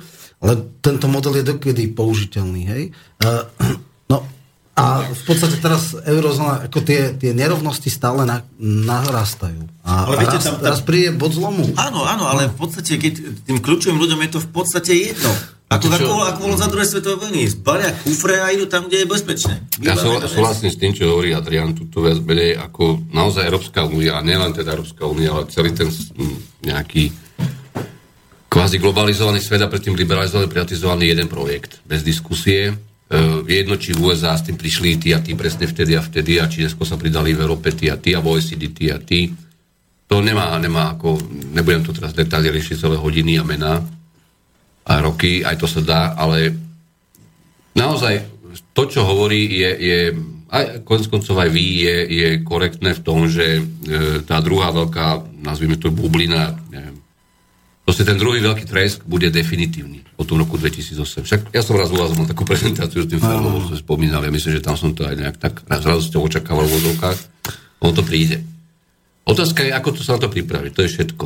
Že čo, čo má robiť nejaký štát, národný štát, lebo teraz nejde o ten národ, stále národný, národný, to nie je nacionalizmus. Ja hovorím, čo má robiť štát, ktorý sa predstaví v kombinácii nejakej normálnej politiky, čiže politiky, ktorá reálne má, ako stále hovorím, väzbu medzi možnosťou voliť, možnosťou byť volený a zodpovednosťou za to byť zvolený, čo dnes nemáme. Pretože prídeme z Bruselu, poviem, my nemôžeme, prídeme do Bruselu, poviem, my môžeme a tak nám eurofondy, to je všetko, že pre nás. Uh, že keď sa vrátime do tohto stavu sveta, nazvime to takto, že čo je predpokladom ekonomického prežitia vtedy. Že čo treba mať, uh, nazvime to pod kontrolou, centralizované, zdrojované, tou tzv. nejakou priestorovou ekonomikou produkcie, výroby sieti a tak ďalej. E, aké, aké, aké elementárne fiskálne princípy alebo menové princípy máte mať aspoň teda v hlavách. Ako, však oni sú dávno napísané, oni boli používané roky vo svete, aby ten štát ako fungoval. Pretože mnohí budú v chaose. A ten čas príde. To nie, je, to nie je moja nejaká teraz ako strašné, strašné perspektívy, ale e, skutočne e, tá, tá ľahkovážnosť, alebo to, čo spomínal Adrián, že jednoducho im je to jedno. Aj proste si povedali, my to vyžmykáme, tá krava ešte dojí a ešte ju nafúkneme a povieme, že á, dali sme ti dobrú mokrú trávu, sme nafúkli, tak to skápeš, ale ešte nadojíš volačo. My to predáme, to mlieko. E, ten stav je zbytočné komentovať. Ak pozeráte niektoré veci na finančných trhoch každodenne, tak si vravíte, preboha, toto nie je možné, aby toto niekto tvrdil, že ako, s týmto smerom máme ísť, že teraz e, napríklad ten Trump urobí tento zázrak, rozmnoží chleba teraz, neviem čo, je, ako na svadbe v Káne Galilejskej, alebo neviem, o čo má ísť. A to je politika, samozrejme, to sú, to sú finančné trhy, hej, nejaké insider tradingy. A za tým sú hráči, ktorých nikto demokraticky dneska nezvládne v rámci nejakej národnej, e, národnej moci a národných politických strán. To nie je ospravedlenie pre národnú moc, lebo to je tiež katastrofálna aj u nás, ale, ale jednoducho nezvládneme to, my to, my to neovplyvníme Uh, otázka je, a my ne, nebudeme nikdy tým hráčom, ktorí, ktorí komplexne s inými menšími hráčmi alebo vôbec s nejakými hráčmi e, národnými Európskej únii presadiať nejaký rozum. Vždy tam bude niekto v pozadí, nejaká lobby nejakých veľkých štátov, veľkých priemyselných skupín, veľkých bankov, finančných skupín, aj amerických samozrejme, teda presadiť to, čo chce. Tu sa chcem opýtať, čiže, čiže, či ideme no. ďalej, alebo či dáme prestávku. Dáme prestávku a potom možno sa... Otázky zrejme nejaké prišli. Uh, kľudne že... poviem tak, ako aby ste tomu... Sú samozrejme maily, zatiaľ išli trošku mimo tejto témy, čiže to uh-huh. predsa len, aj milí posluchači, počkajte, pozdržíme to ešte až na záver. Ale to, to bol taký koncert, čak počúvajte, milí poslucháči, že nielen, že to bolo že ťažko prerušiť, ale ani som si nie istý, či potom chlapci naštartujú do tých istých výkonov s tým, že ako to ďalej riešiť. Je Takže dáme pesničku, dáme možno trošku dlhšiu. A predovšetkým toto musím okomentovať. My sme si pripravovali síce pesničky, ale dnes je výročie, je tomu 36 rokov, čo zastrelili Johna Lennona 8. decembra roku 1980. Takže si dáme naozaj nejaké tie minuty ticha a pustíme jeho pesničku minimálne jednu. two, one, two, three, four.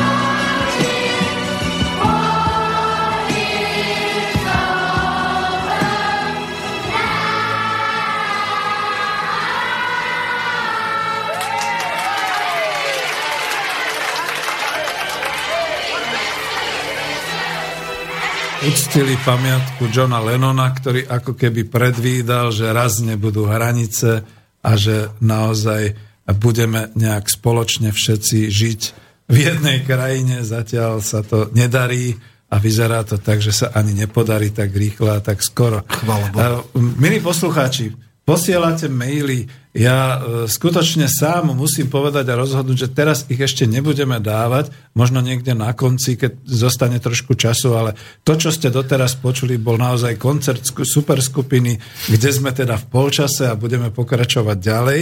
A vidíte, že sú to také témy, ktoré sa inde možno ani nedozviete, takže poďme kľudne ďalej.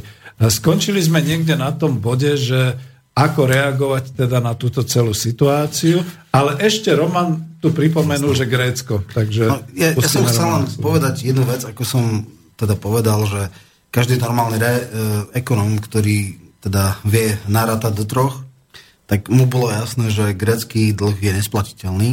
Tie všetky veci, ktoré nastali, to znamená, že usekali tu si o 20% HDP Grécka tými brutálnymi reformami spôsobilo, že vlastne ten dlh ešte narastol a dneska je niekde okolo 70. no, e, 200, pod 200 eur HDP je, myslím, myslím dneska. 270 miliárd. No tak, áno, áno, áno. Samozrejme, ako, tuším, že na svete najväčší dlžník e, Japonsko, to má cez 200 a hneď na druhom mieste je Grécko, hej? ale to má iný, inak štrukturovaný dlh. Čo čo, áno, čo ale podstatné je to, že Varoufakis sa snažil racionálnymi argumentami teda mm, vysvetliť uh, na stretnutiach ministrov financí, že aké sú reálne riešenia, že áno, treba aj jedno, aj druhé, aj podporiť rast, aj znižiť dlhy, lebo inak to k ničomu nevedie. Dneska je úplne jasné, že toto riešenie bolo nepriateľné kvôli nemeckým voľbám. Tie budú v roku 17, takže do roku 17 nič nebude, lebo ak by, ak by e, Merkelová povolila od zmazanie 20, 25, 30% dlhov, ťažko povedať, koľko bude nutné, najnižšia úroveň, tak samozrejme to vnútropoliticky nepredá. No ale teraz po tých brutálnych reformách, keď vlastne Cypras a hlavne Varoufakis pol roka teda bojoval, potom bolo referendum a potom jednoducho prišlo vytriezvenie, pamätáme si bankomaty, kde bola obmedzená hotovosť a tak ďalej a tak ďalej, denné výbery, no úplne, že tam sa ukázalo vlastne, čo to znamená, ten diktát, tak vraj je to tá už nejaká vôľa, taký prvý za, záblesk racionality, že, že áno, pri, pri púšťa sa tá možnosť, že časť eh, gréckého dlhu bude, bude zmazaná. Ja by som povedal, že možno, že tú možnosť pripustia, keď už všetko sprivatizujú, sprivatizujú, že celú krajinu rozoberú. Potom možno, hej, ale aj tak si nemyslím, že také niečo stane sa, ako možno, že niečo kozmeticky spraví sa, áno, ale uh, urobili by proste niečo, čo uh, ide proti ich záujmom a pokiaľ do toho nebudú dotlačení, keby boli Gréci takí odvážni ako Turci, že by ich vydierali nejakou migračnou po- politikou, že pustíme vám tam ďalej ďalších utečencov, tak možno, že by niečo dosiahli, ale to by sa určite nedialo verejne, lebo uh, Gréci nie sú Turci. Ale myslím si, že to, tá, to zbedačovanie toho Grécka bude pokračovať a bude to... A je tam aj o dosť značnej miery oslabený ten duch, veľa mladých ľudí odišlo a ten duch toho odporu je oslabený, pretože ten, ten, Cypras. ten Cypras spôsobil v zásade veľ, urobil veľkú zradu na svojom národe a e, dosť ťažko to tam určité sektory spoločnosti nesú, že potrvá určitú dobu, kým znovu naberú nejakú energiu na to, aby e, našli, alebo aj osobnosť, aby A našli to je pre mňa politicky veľmi ťažko pochopiteľné, že samozrejme po tom referende Varoufakis odišiel z Cyprasovej vlády, založil, teda nie on, ale minister vlády a časť Syriza sa vlastne rozdelila. Mala relatívne slušný priestor v médiách. Stále tu existuje komunistická strana Grécka, ktorá vždycky bola striktne proti reformám. Ako je možné, že tí ľudia to nepochopili? Že jednoducho, e, keď hovorili, takto to nie je, v podstate uh, oni si ako keby povedali, chceme aj euro, aj nechceme reformy, teda to zbedačovanie, ten výpredaj, všetky tie veci, ale jednoducho jedno s druhým ne, nejde. Toto je tá Ja si e, schizofrénia tých voličov, ktorí si nedokážu, ono, tak však mali tú možnosť. Ja Mohli si voliť nemyslím, že tí voliči to nepochopili. Ja si myslím, že to nepochopila tá elita. Ale tí voliči sa mi zdá, že No to elita skúšala, čo uh, fatálny, by som, fa- fatálna chyba Cyprasa bola, že si myslí, keď uh, urobí referendum, pôjde do Európskej únie a povie, stojí za mnou národ a jednoducho uh, musíte to akceptovať, lebo mám silnú demokratickú legitimitu. Čomu sa Nemci vysmiali. Hej? A potom mohla nastať iba druhá vec, dobre, tak fajn, budeme znášať dôsledky, a, a teda to znamená od vystúpenie z eurozóny, čo by z strednodobého a dlhodobého hľadiska bolo určite rozumnejšie riešenie. Ale bohužiaľ, jednoducho, ako Cypras nemal inú šancu.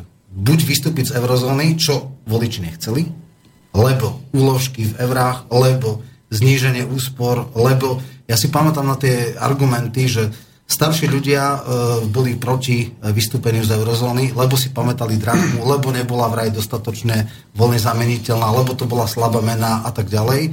A veľmi si považovali euro. Mladí, ktorí nikdy drachmu už si nepamätali, tak s tým nemali problém a tá radikálna mládež chcela radšej jednoducho vystúpenie z eurozóny a tam vznikol ten problém. No, to je podľa mňa No sociologicky to Ako, takto... ako, ja, ja, ja to, áno, korektne to vysvetľujete, ale a úplne, úplne logicky, tak to, to muselo aj byť, ale principiálne dve veci. Cypras nemal robiť žiadne referendum, podľa mňa. Tam sa jasne ukázalo, že ten človek, e, ak sa hrá na nejakú, nejakú čisto národnú lavicu, tak robí, robí vlastne veľmi, veľmi zradcovskú politiku. Takže ten výsledok mohol očakávať, že budú chcieť aj euro, aj akože nerobiť reformy. Po druhé, čo ste vraveli, že by im niekto prislúbil nejaký haircut odpustený dlhu, nejakých 25% alebo 30%, im nepomôže 50% odpustený dlhu, nepomôže ani svetená voda. Grécko je reálne zbankrotovaná krajina. Ona je svojím spôsobom na tom ako Argentína presne 2002 ešte horšie. 2001, pardon. Ja nevidím žiadnu šancu. Ten materiál, čo minulý rok vydal v eh, obyčajné technické prepočty vzhľadom k demografii gréckej slabej a tak ďalej, k eh, penzijným záväzkom systému, aj po znížení penzií, kde sa dalo teda znížiť po zvýšení daní, po zavedení nových daní, tzv. itemových daní, čiže za každú blbo zavedli dane v podstate. Hej, na, na taxika, neviem na čo, DPAčku zvýšili. E, tá výťažnosť tých daní je samozrejme limitovaná. Môžete niečo trošku ako do toho rozpočtu, akože znížiť tú tzv. čiernu ekonomiku a tenovú ekonomiku, ale to sú prechodné efekty. Prechodné zlepšovanie nejakej, nejakej e, tokovej bilancie, ako teda tej, tej priebežnej toho rozpočtu a teda Grécka ekonomika nikdy nemala v eurozóne. Nemá tam čo robiť ani teraz. Je to, je to zbytočná debata. Bohužiaľ, to, čo Cypras predvedol so Syrizou a s týmto krídlom vlastne e, ochromilo ešte viac tú európsku lavicu, ktorá chcela snáď nejako bojovať s tým neoliberálnym modelom, pretože ju ešte viac osmiešnil v podstate. A to je aj taká definitívna moja odpoveď na to, že ešte keď niekto vyleze niekde na svetlo Božie aj na Slovensku s nejakým e, prepašte za výraz, proptož vlastom typu moderná hlavica, liberálna hlavica, tak nech radšej nevy, ne, nech progresívne Slovensko nech radšej nevylieza s ničím. Hej. To je úplne mimo myslu. Úplne mimo myslu. Lavica, lavica sa nemusí volať, nemusí sa volať komunisti, lavica je proste vždy e, radikálne ľudové hnutie v podstate, ktoré reprezentuje drvivú väčšinu ľudí, či už, či už sa chcú označovať ako nejaký proletariát alebo prekariát, alebo teda jednoducho pracujúcich ľudí za bežných podmienok z, z ruky do úst, ako sa hovorí, a hypotéka ešte možno k tomu maximálne. A ak, ak, ak v hociakej spoločnosti ten stav je taký, že takýchto ľudí je veľká väčšina, tak proste tá, tá určujúca politická sila by mala jasne profilovať e, rovnejšie príležitosti, E, štátne garancie, štátne vlastníctvo alebo národné vlastníctvo tam, kde to ušetrí náklady spoločnosti a väčšine tých spotrebiteľov základných vecí. Hej. Či to je voda, či to je teplo, či to je, ja neviem, e, elektrická energia a tak ďalej. Aspoň akú takú efektivitu, aj priestorovú, aj, aj rozsahovú. A to, čo sa napríklad deje na Slovensku dnes, to nemá s lavicou nič spoločného vlády. To si povedzme úprimne, to sú úplne, úplne niekedy na, na hlavu postavené riešenia a dohody s oligarchiou a tak ďalej, ktoré absolútne nemajú, nemajú nič spoločné s hlavicou. Nebudem to ďalej rozoberať. Ešte čiže, čiže tam, tam, sme zabili, tam sme zabili v Grécku, aj keď Grécko nikdy mi neimponovalo politicky, že by Grécku určoval nejaké európske dejiny momentálne ako slabá ekonomika a tak ďalej. Ale tam tá toľko ospevovaná Syriza zabila. Aj, to, aj tie zbytky toho, čo sa nazývalo ako nová, nová európska lavica, alebo progresívne strany, čo, čo čo som mali aj frakciu v Európarlamente a teda. A teda. V tých istých krčoch sú napríklad britskí lejblisti. Keď zoberte Korbina a to, čo on vlastne na jednej strane v dobrom, akože presadzuje, na druhej strane sa nevie vymotať z tých predstav, že vlastne my nemôžeme byť takí, ako boli bývalí lejbristi ešte pre Blairov, my už musíme byť nejakí iní lejbristi. A už len dodám takú, takú noticku, tomu som spomínal túto práve kolegovi Ondrovičovi z predstavku. Dneska som videl na denníku N článok od známej všetko komentátorky N Applebaum, sa myslím, že bola tá žena, eh, americkej, akože teda nejakou liberálnu, neviem aké demokratickej, ktorá tam vzrušenie aj pri komentároch smerom k Strednej Európe, k tým štátom a k tým modelom, čo momentálne tu fungujú, e, vyzýva proeurópskych, e, liberálno-demokratických, progresívnych mladých ľudí hlavne, aby zakladali nové strany, aby boli agresívni vo svojej proeurópskej, prointegračnej, proglobalizačnej ja, retorike E, podľa mňa títo ľudia sa zbláznili. Nielen v USA, ale zrejme aj, aj tuto u nás ešte, keď to niekde Jasne. vychádza, pretože e, čisto ekonomicko-technokraticky. Tu nejde o žiadne emócie, o žiadne city, o žiadne nejaké preferencie z nejakých veľkých znešených slov. Ide o elementárne matematické chlebové otázky pre drvinu, drvivú väčšinu populácie. Tento model, čo tu bol posledných 34 rokov, fungovať už nebude. A keď dojde k tým väčším e, šokom, ono k ním príde jednoducho, aj v súvislosti s tým americkým vývojom, ale aj, aj, aj ďalšími faktormi, e, tie štáty e, sa začnú, začnú ešte viac mrviť a tie kvázi elity alebo protoelity, aj tie opozície k ním. Čiže tá radikalizácia bude zjavná tak či tak. No. Po, pôjde rôznymi cestami. Momentálne ide skôr tou cestou, nazvime to, ako keby krajné pravice, hej, alebo nacionalistické. Ale toto je, toto je veľmi, veľmi kývadlový pohyb. Čiže, čiže e, treba sa pripraviť na to, aj, aj národne, zase použijem to slovo, ako v tej e, situácii radikalizácie, ktorá nastane, hoci ako e, mať e, chladnú, e, ľudovo národnú silu, alebo ako to nazvať. To je to presne to Toto už- nie je o tom, že či e, formálne, ja som bol celý život ľavicovo orientovaný človek a budem vždy v podstate, pretože v tomto svete už ani normálny človek nemôže byť ináč orientovaný, ale inak úplne klasicky a štandardne v každom ohľade. A teraz ja sa pýtam, e, to, tých toho už vystrašeného aj slovenského, toho tzv. ja neviem, ako to oni nazývajú, že kaviarenského, akého teda intelektuálneho podhubia. E, Vy si naozaj myslíte, že tieto veci, čo sme tu spomínali kolegovia, Brexit, Trump e, a teraz nejaké ďalšie javy, Taliansko, a všetko, čo ešte príde medzi nami, že to sú náhody? Nie, to sú klasické sociografické obrázky dnešného sveta. Presne. A voličov, ktorí rozmýšľajú možno bruchami, možno peňaženkami, ale rozmýšľajú skúsenosťou vlastnou a volia. Možno, že aj protestne. No, to je Čiže na to sa treba To pripraviť a keď, keď tá dezintegrácia nastane, ona nastane. Čo potom zabezpečí stabilitu a možno, že lepší, lepší štart, možno, že aj iných mladších ľudí ako elit a tak ďalej e, v tej spoločnosti oproti stavu, ktorý dnes, presne ako povedal kolega Ondrovič, je jednoducho jedna veľká neoliberálna svetová hra. Stále ešte. ten základný problém v e, zlyhávaní európskej tzv. modernej európskej ľavice je to, že ona už úplne statusovo ignorovala alebo vzdala sa to, čo sa hovorí v sociológii modré goliere. Hej, tu nám máme nejaký technologický proces, nejaký pokrok a v podstate tá robotnícka trieda, ktorá bola niekedy masová ešte, ešte v prvej policii 20. storočia, možno aj v druhej, to je nástup automatizácia a tak ďalej, bolo pre nich nezaujímavá. Oni sa úplne prevexlovali a začali e, riešiť e, záujmy menšín. Sexuálnych, genderových, onakých, no príšerné. Oni zobrali tú ľavicovú agendu a liberálnu e, tých životných štýlov a v podstate sa absolútne odsudzili svojmu pôvodnému elektorátu. A to, to je krásna politologická ako, ukážka zlyhávania štandardnej ľavice. E, ešte, ešte teda okrem toho výsledku, čo má v, EU, v Európskom parlamente, tak smer povedzme nie je taká, že, že nemoderná ľavicová strana, ale nechcem teraz riešiť smer. Chcem riešiť to, že e, je to úplne jasný trend, že napríklad španielská socialistická strana e, zlyhala, z- sklamala svojich voličov, vznikol Podemos. Pôvodne nevedia, čo či, činia, e, teda sklamal Pasok. A Pasok s novou demokraciou sa 40 rokov od e, vlády čiernych plukovníkov od padu 74 Cyprus striedali. A oligarchické štruktúry mali akože grécky oligarchovia si stavali, neplatili dane samozrejme, však to je jasné, tam už iba zamestnanci platili dane, to bola jediná skupina, kupovali si celé centra ne- nemovitosti e, v Londýne a všade možné a jednoducho len si tak, vím, to bol oligopol dvoch strán. A, a ako reakcia na to bol vznik Syrizy a skončilo to, ako to skončilo. A to isté napríklad v Nemecku, sociálna demokracia, klasická Schröderová, tretia cesta, to isté Blair, hej, Giddens v podstate, že ne, už my sme tretia cesta, my nie sme tá ľavica. Výsledok je jasný.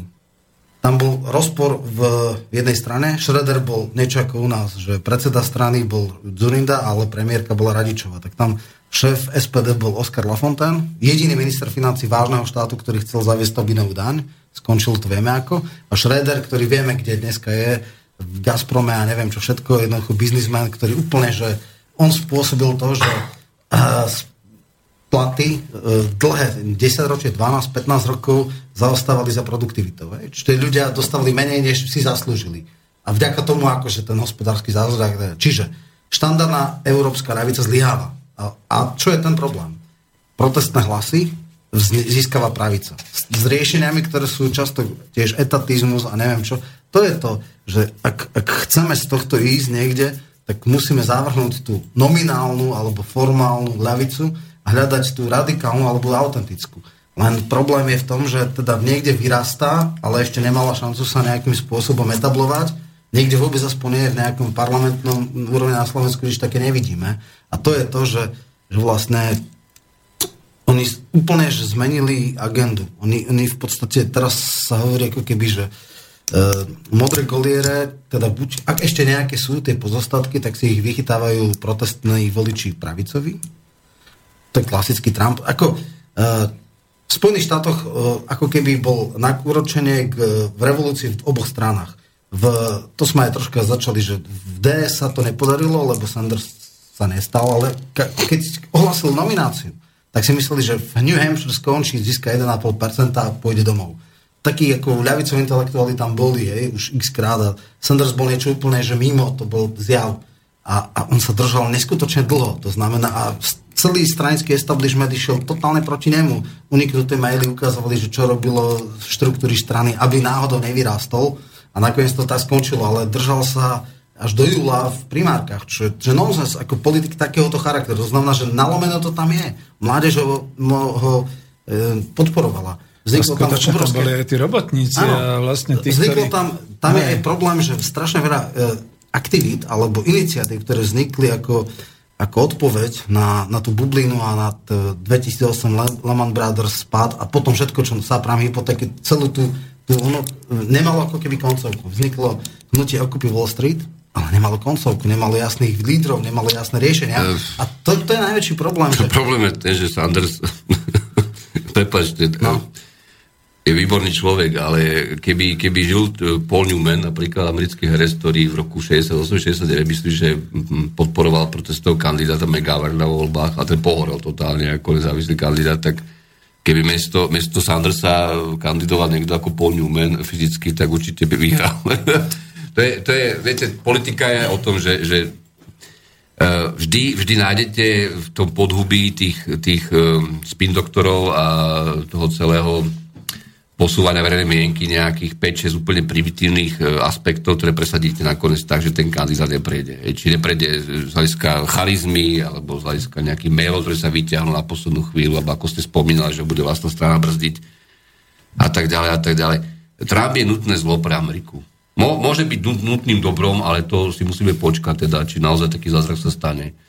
A ja som už aj povedal, že sa teším jedine tomu, že skutočne e, do arény vletel niekto, kto akože má ponúknuť alternatívu, voči čomu si čo bol považované za sveté písmo 30-40 rokov. A teraz sa ukáže zrejme, že to ani žiadna alternatíva nakoniec nebude, ale o to väčšia sranda potom nastane, ako myslím, taková tak erupcia sklamania z oboch strán.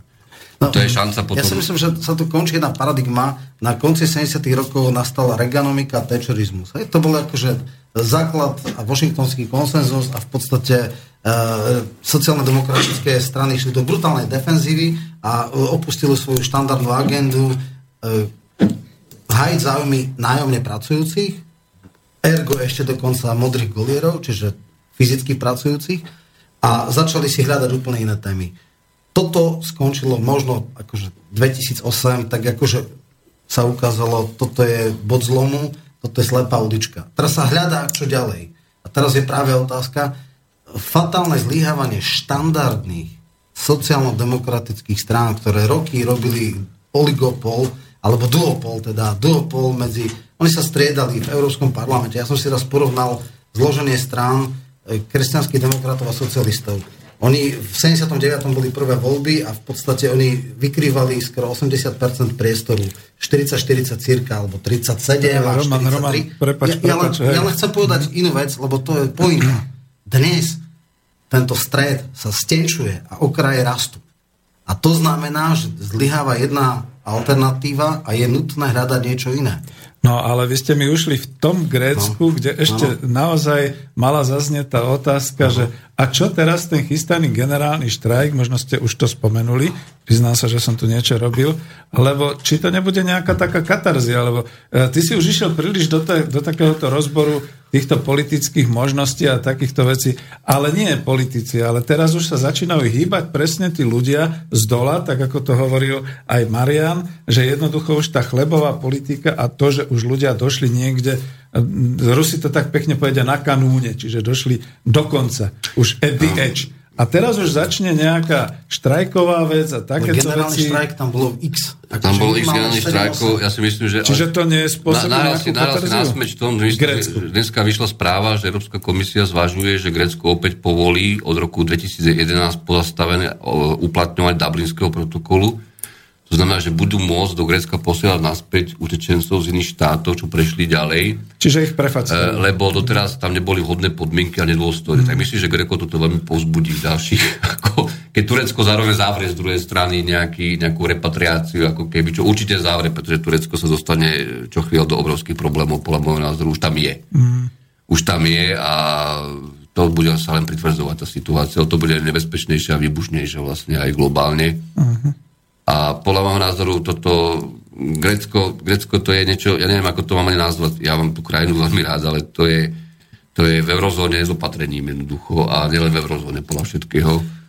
Uh, oni sa z toho nikdy nedostanú. Oni budú musieť prejsť tú svoju drachmu nakoniec a so všetkými tými bolestiami a tragédiami to nakoniec, možno, že po 30 rokoch, keď sa celý svet zmení nejako, tak začnú, začnú riešiť.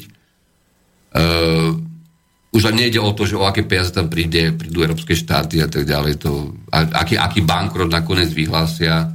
Ja som nedokončil pred týmto vetu, som hovoril o tom, že vlastne keď minulý rok v lete konečne sa na niečom dohodli ako keby, o tom predlžení toho programu záchranného, tak tam zároveň vyšla správa Medzinárodného fondu, ktorá jasne ukazovala, že toto sú absolútne nerealistické prepočty. Čisto technokraticky, to nejde o nejakú ideológiu.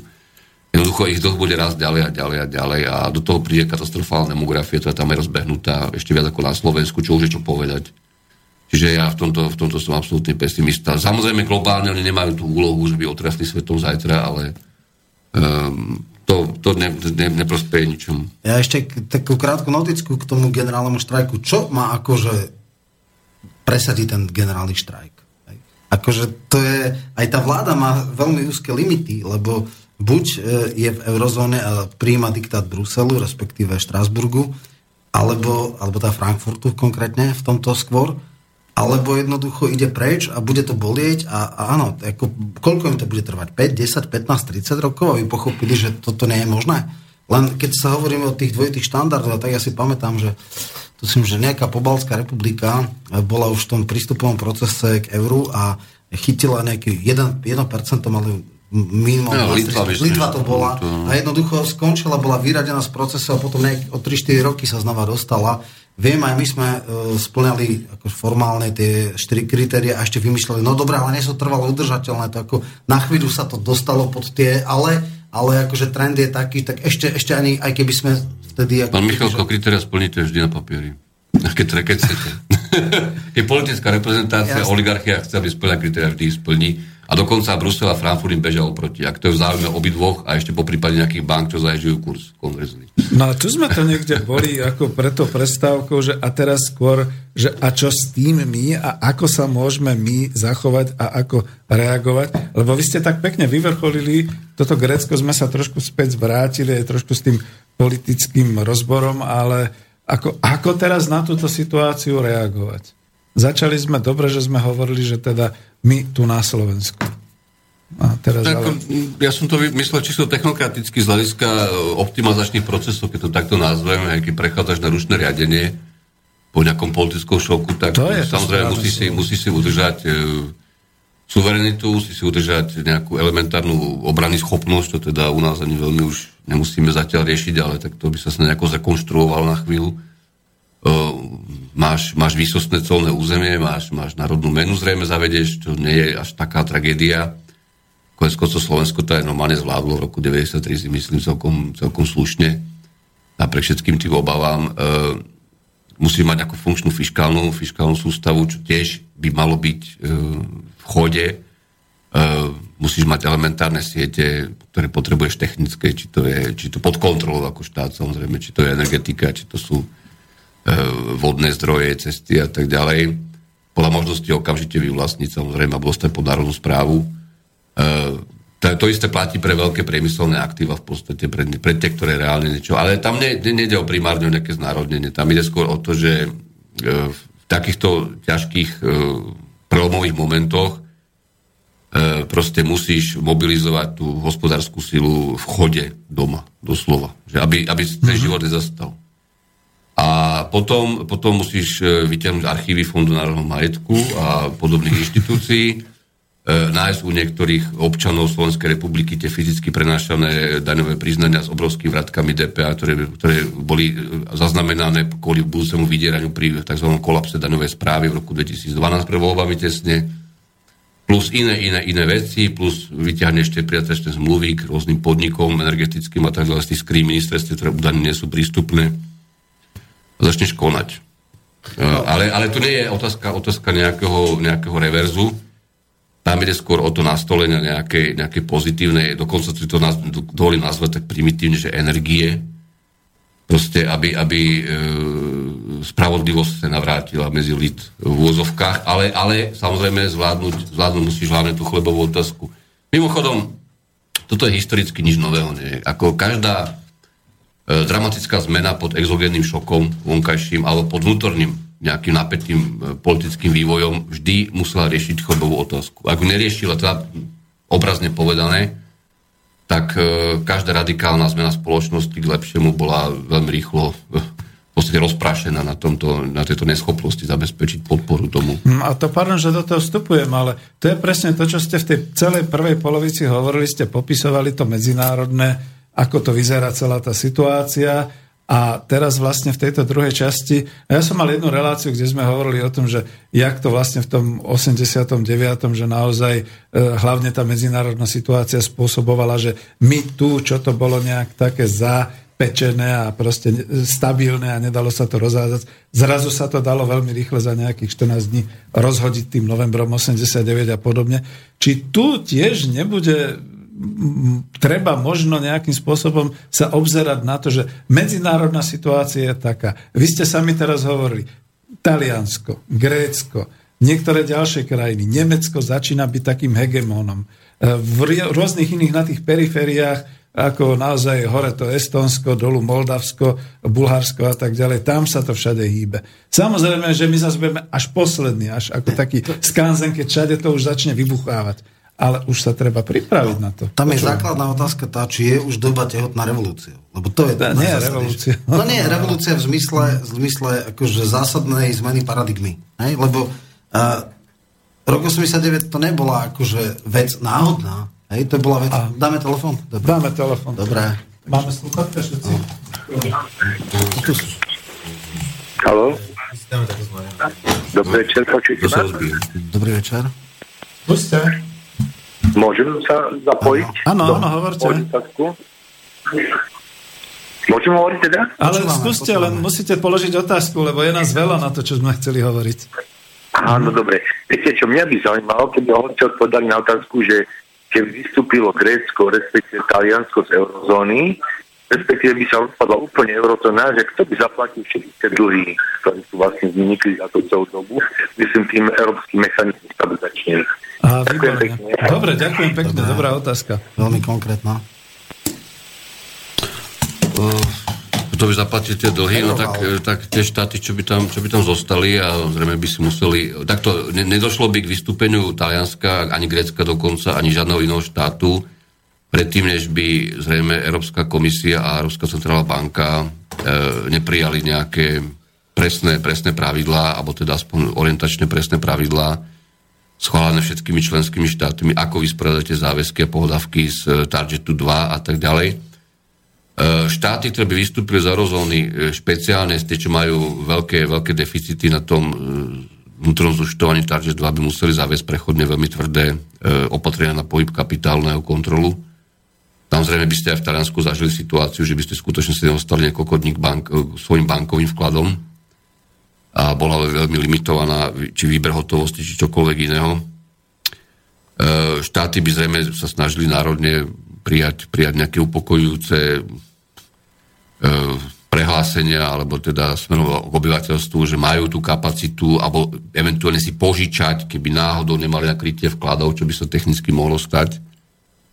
A tie e, pohľadávky, ktoré by sa zúčtovávali cez tie jednotlivé bankové nostroúčty v podstate, hej, medzi tými, ja neviem, Nemeckou bankou, Talianskou bankou, Nemeckou bankou, Holandskou bankou, Talianskou bankou, to je komplikovaný systém, to nie je, nie je iba, iba dvojsmerné.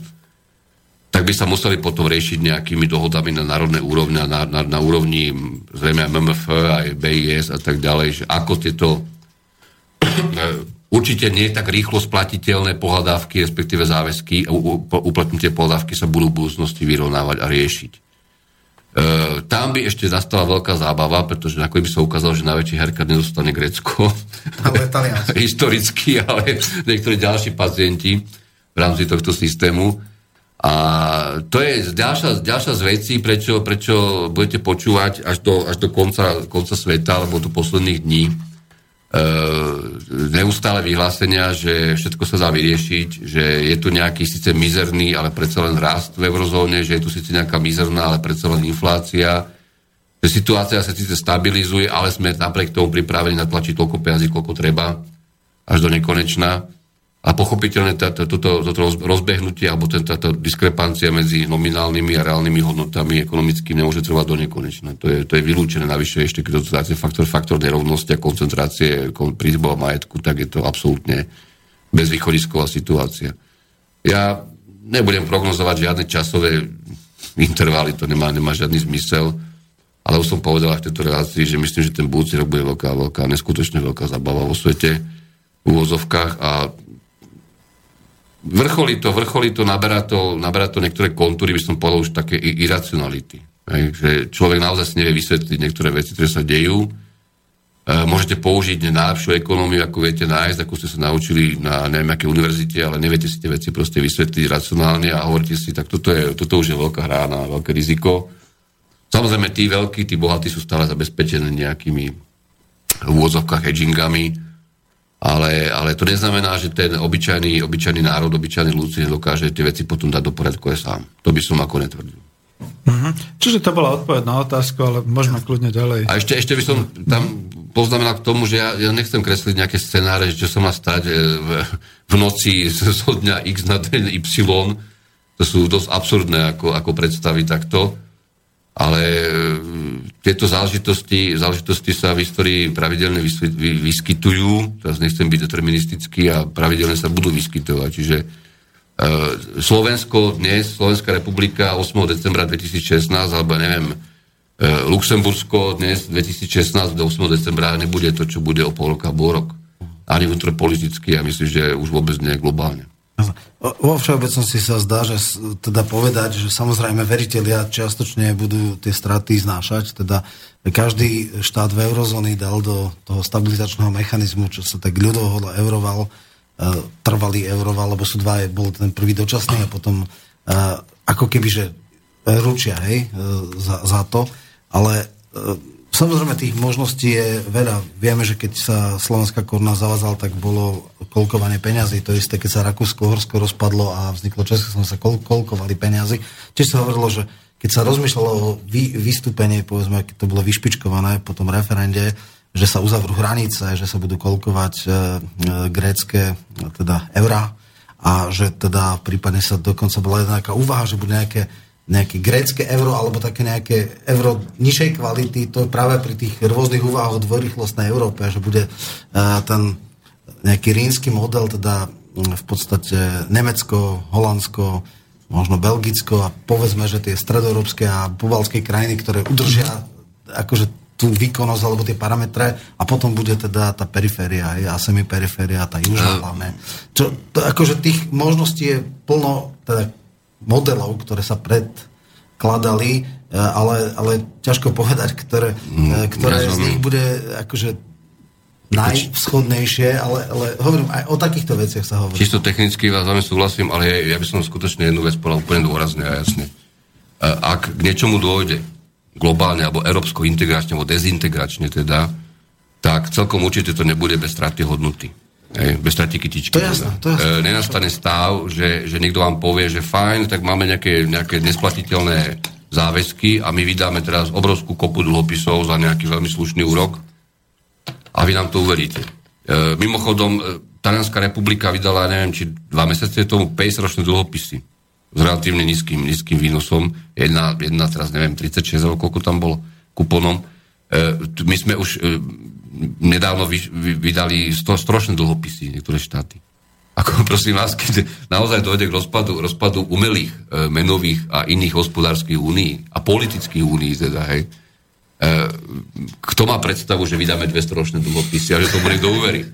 Ako tieto limity sme, tieto limity sme vyčerpali. My už, my už, preto aj tá, tá zúfalosť, alebo taký by som povedal, taký laxný prístup, možno, že trošku taký by som povedal až, až, až op, opilecký, časti európskej, európskej administratívnej elity je taký, že oni hovoria, a čo ľudia urobia? Veď aj tak nič neurobia. tak sme blázni a ľudia aj tak nič neurobia. Lebo čo by asi tak robili? A to Tam by išli. Veď každý chce mať tvrdé euro v ruke, lebo si myslí, že je tvrdé. Hej, každý chce mať dolár, lebo si myslí, že je tvrdý. Ale to, že, to, že ja, ja vám poviem jeden príklad, ktorý je úplne, úplne z, vášho pracoviska, mimochodom z ekonomického ústavu, môjho bývalého tiež pracoviska, e, spomínam na rád, dobrom aj zlom, ale čo chcem povedať je, oni vydávajú každý rok správu o hospodárskom vývoji Slovenska s prognózou na ďalšie roky. A to robia to celkom seriózne, hej, tí kolektív ľudí. A vychádzajú z, z oficiálnych štatistických dát, hrubých, e, z takých me, mezodát, aj, aj, aj tých, tých mikrodát. A robia nejakú prognózu a teda, a teda, ale robia to, robia to odborne do nerobia to len, že HDP rastie a nerastie, neporastie, uvidíme, tak aj inflácia, zamestnanosť. A tam je jeden krásny graf, teraz myslím, že na strane 14-15, neviem, teraz si nepamätám, nemám tu tu, ktorý hovorí o tom, že na Slovensku sú všeobecne e, jasne dnes už vnímané e, nízke mzdy alebo nízky podiel miest na HDP voči tej produktivite a výkonnosti ekonomiky v nominálnom výkone e, voči priemeru eurozóny a tak ďalej. Tam je ten rozpor Jasné. bol vždy nejaký vysoký, aj, aj tie platy sú nízke akože za rovnakú prácu. To nebudem teraz opakovať. O tom už píše kde do Všeobecne známe. ale e, napríklad v rokoch 2001, 2 až 2010, to bolo to obdobie tých, sa to tu nazýva, že reforiem, e, z prírastku pridanej hodnoty v, v hodnote 1 len 30% maximálne, alebo 40, v každom roku, dokonca za, za tie prvé vlády, teda ešte, ešte tzv. No, Mečer, Fico, Slota, e, len 30% išlo do prírastku miest. Čiže ešte celé to obdobie počnúť... To ako Nemecko, e, produktivita áno. e, zaostávala za rastom reálnych príjmov. to zaostáva aj dnes trošku, e, teda príjmy zaostávali tak, hej. Tak, no. Ale e, v, v tom období Zorinda 1, Zorinda 2, Fico 1 v podstate stále tí naši akože podnikatelia, myslím hlavne teda tí, čo si ešte to vedia ako vybaviť, najväčší, e, brali ohromne veľa. Z toho, čo sa ešte vyrobilo návyše, z tej čistej pridanej hodnoty. Ale napríklad už posledné dva roky, 14-15, ak to majú dobre spočítané, tomu verím, že majú, tak až 80% prírastku ešte nejaké pridané hodnoty išlo do miest. Hej? Čiže tu, e, tu nastáva zvláštna situácia v tejto krajine, e, to si málo kto uvedomuje, že v dobe, keď sa kričí o tom, že je tu tento rozpor, ktorý mimochodom ja som vám písal pred 15 rokmi, to je úplne jedno. E, a nielen ja. Nikto si to nevšimal. Tak keď sa o tom verejne už diskutuje, či zo strany odborárov alebo nejakých aktivistov a tak ďalej, že je to nejaká sieť proti chudobe a rôzni ľudia, ktorí sú v tom aj dosť kvalifikovaní a polemizujú s tými kaďakými zástancami podnikateľských zväzov, združení a tými, čo stále rozprávajú, makajte, makajte to, ako treba makať, potom konkurencia to vyrieši tie mzdy, keď budete veľa makať a bude vás málo, budete mať vyššie mzdy. Aha, aha. No, principiálne. E, Títo ľudia e, sa dostanú do situácie, paradoxne aj vláda dokonca, a keby konala bona fide, že bude musieť povedať a podnikateľ rovno povedať, viete čo, my už dávame veľmi veľa posledné roky z toho, čo dokážeme ešte vytlačiť pri tom nízkom raste a pri tých štruktúrnych problémach, ktoré sú tu v eurozóne a tak ďalej. Aj, glo- aj pri tej deglobalizácii, čo nastane, zrejme aj nižšom tempe obchodu a, a čo nastáva vlastne už. Čiže keď v tomto e, kritickom období nás budete tlačiť s tým časovým posunom vnímania toho rozporu, tak my budeme mať problém. A to majú problém, a to majú paradoxne pravdu tí ešte normálni podnikateľe. Hej? Lebo sú samozrejme kaďakí pseudopodnikateľe, ktorí nikdy nič poradného ako nerobili, len inkasovali kadečo. Čiže e, my sme vyčerpali aj tento vnútorný, vnútorný nejaký, paradoxne, keď tomu ľudia nebudú veriť, si povedia, veď tie sú nízke a tak ďalej. Ale čisto z hľadiska alokačného, ekonomického, tvrdého, my sme vyčerpali tento priestor. Ale to je A to zmena- v mnohých štátoch, aj keď používajú vlastnú menu, dokonca aj v Čechách, to si myslím, že už je vyčerpaný.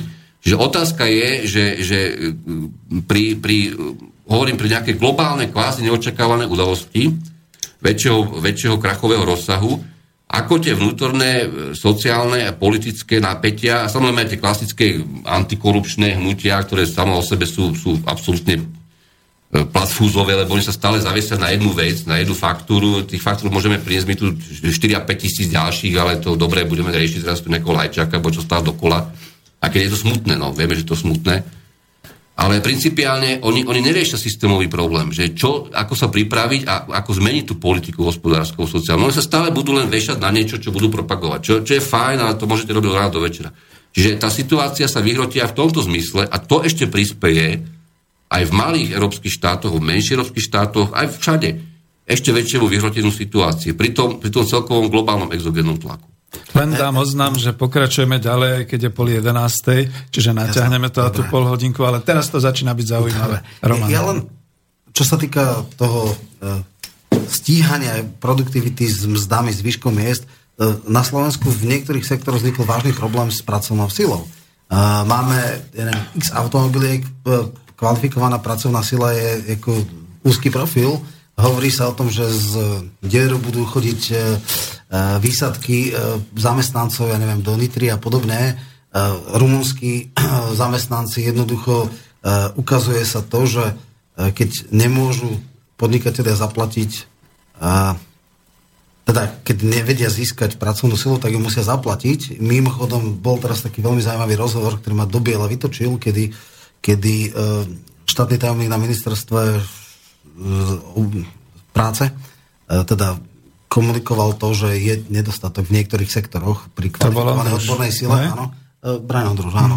A vtedy mu v podstate z absolútne sociopatická otázka redaktora Trendu, e, že ako ste prišli na to, že zamestnanci majú, mať, majú právo na to, aby mali podiel na ziskoch firmy. No, to je úplne absurdná otázka, hej, lebo však bez zamestnancov by tá firma nebola, ale už sme tu na asi troška v niektorých sektoroch máme rela- rekordne nízku nezamestnanosť tým, že máme samozrejme nejaké e, vylúčené komunity, že inkluzívny trh práce nefunguje, lebo sociálne podniky bol jeden fatal error a jednoducho ísť v tomto je dosť problém a je nezamestnateľná časť, silná skupina Máme ľudí. chvíľku, ale máme preto nezamestnané, akože málo ľudí tam a nechodia k nám a nechcú sa rekvalifikovať, lebo my tam zarábame 800 eur a v Nemecku tam isto fleku zarábajú 3,5 tisíc eur.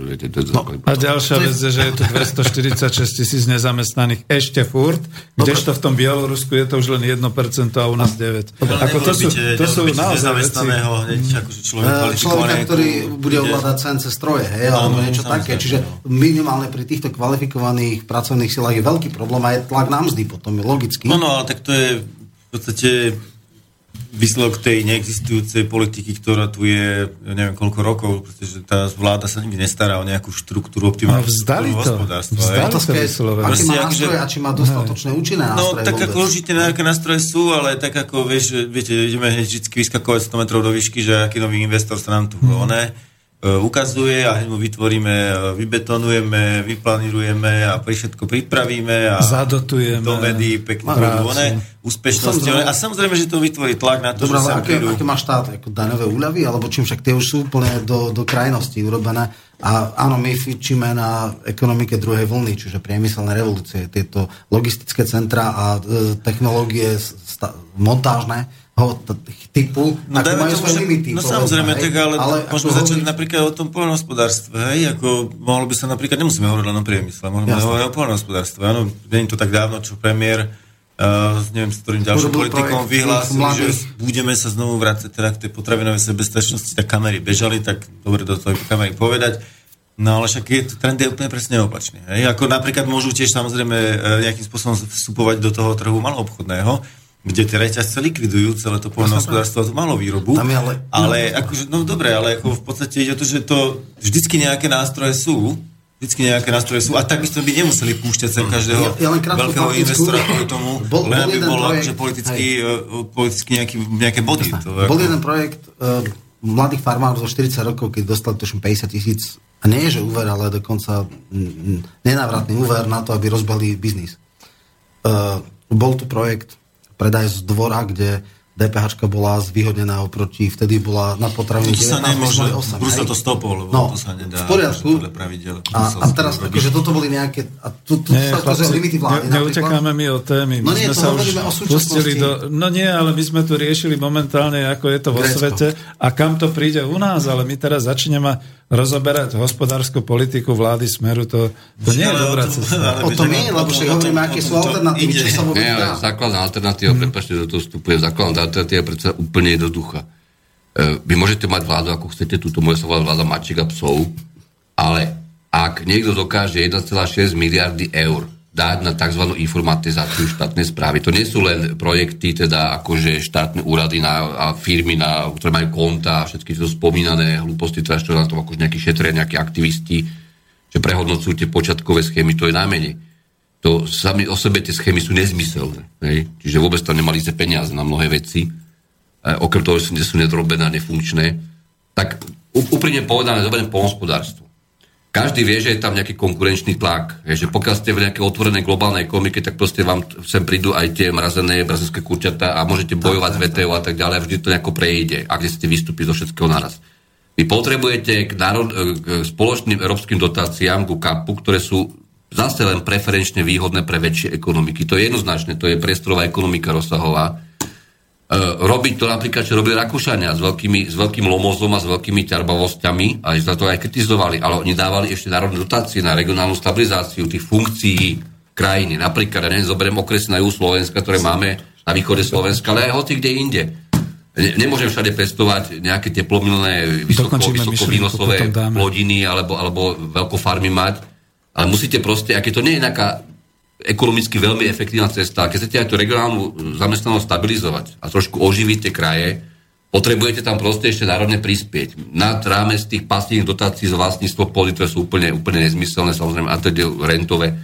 Čiže, a tie peniaze, tie peniaze beriete, teraz nehovorím o rozpočte. Rozpočet je napnutý v tom zmysle, že ide na DPH, samozrejme hlavne, čo platíme všetci, a ide na tom, že jeho čas, istá časť, podstatná výdavkov sú obligatórne sociálne výdavky, samozrejme. A to sa ešte napríklad prídavky na deti a tak ďalej nezvyšovali roky.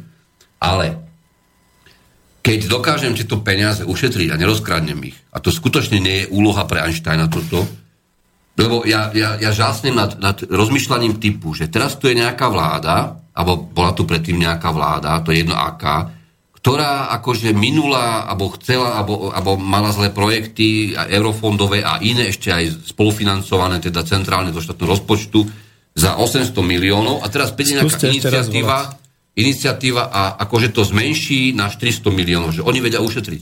Ale vážení, koľko z tých vecí sú úplne nezmysly, Zbytočné. totálne nezmysly, ktoré Aj nikdy nebudú fungovať. Jasné. A, a nielen IT.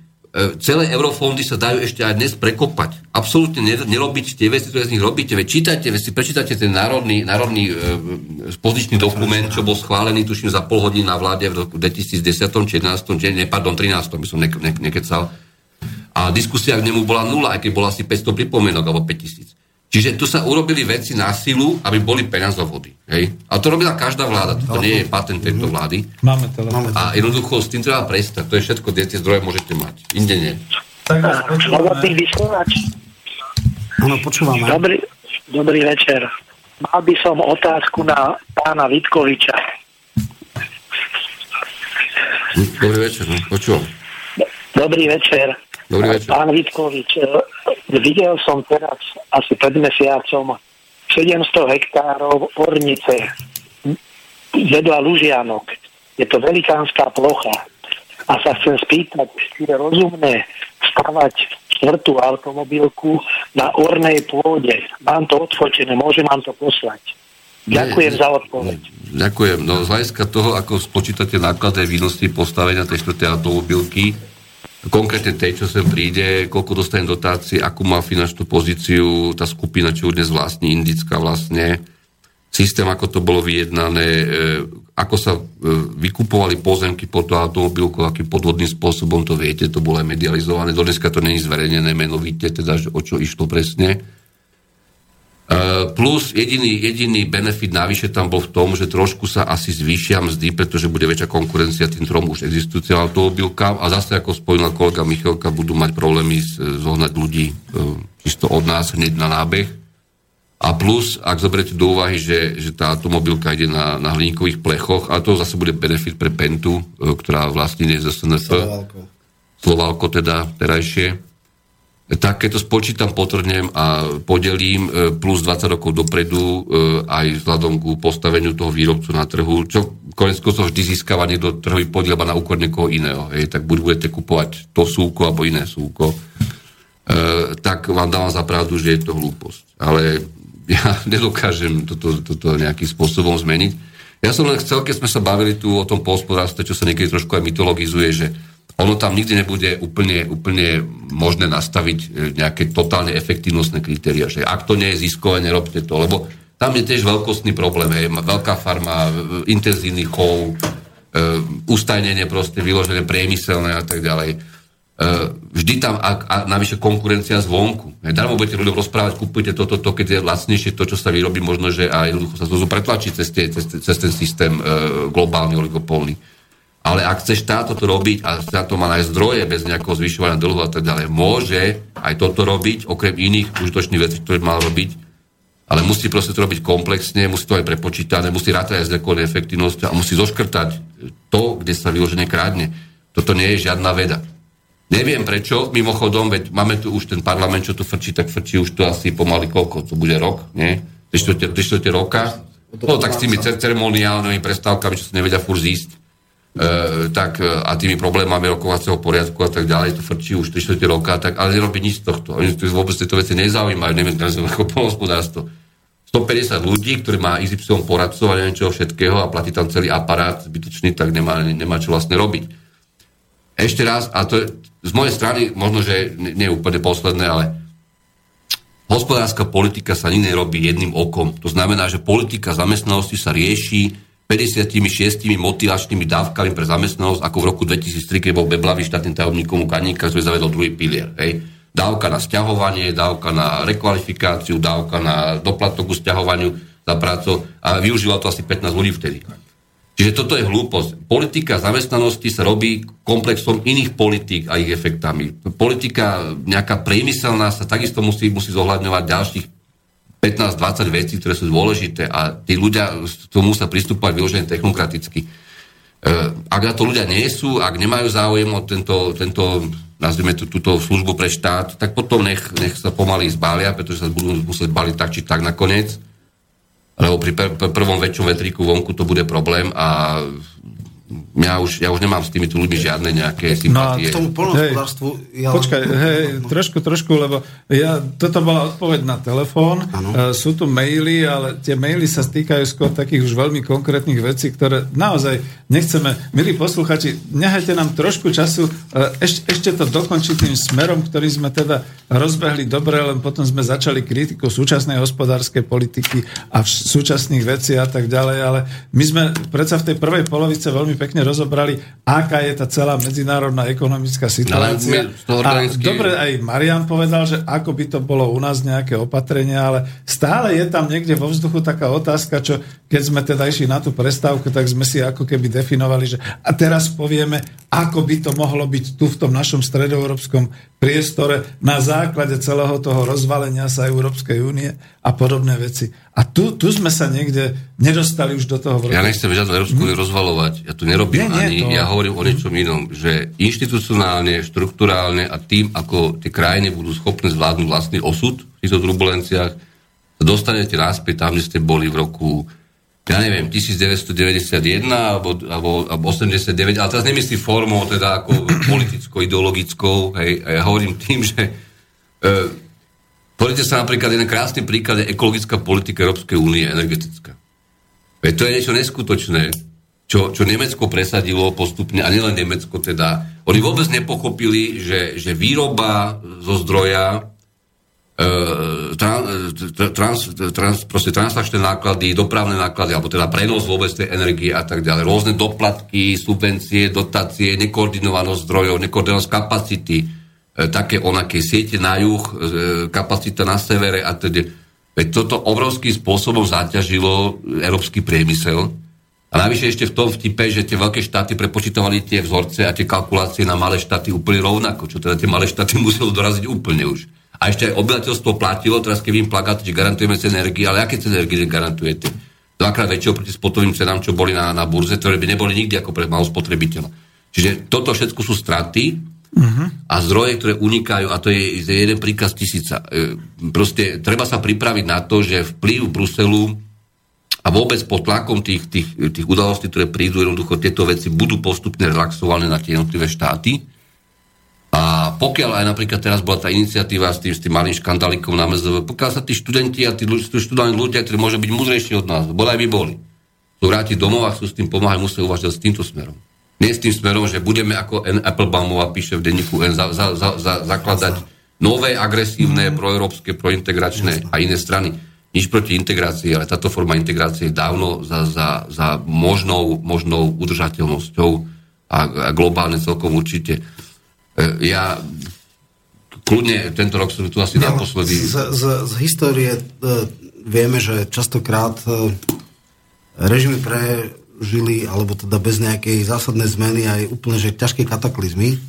Európa, teda Nemecko sa hovorí, že hyperinflácia, ktorá tam bola, tam boli miliardové bankovky a to bolo úplne, že viedla nakoniec ako s istým časovým posunom k Hitlerovi, čo nebolo pravda, lebo ona sa stabilizovala až po roku 29 nastúpil.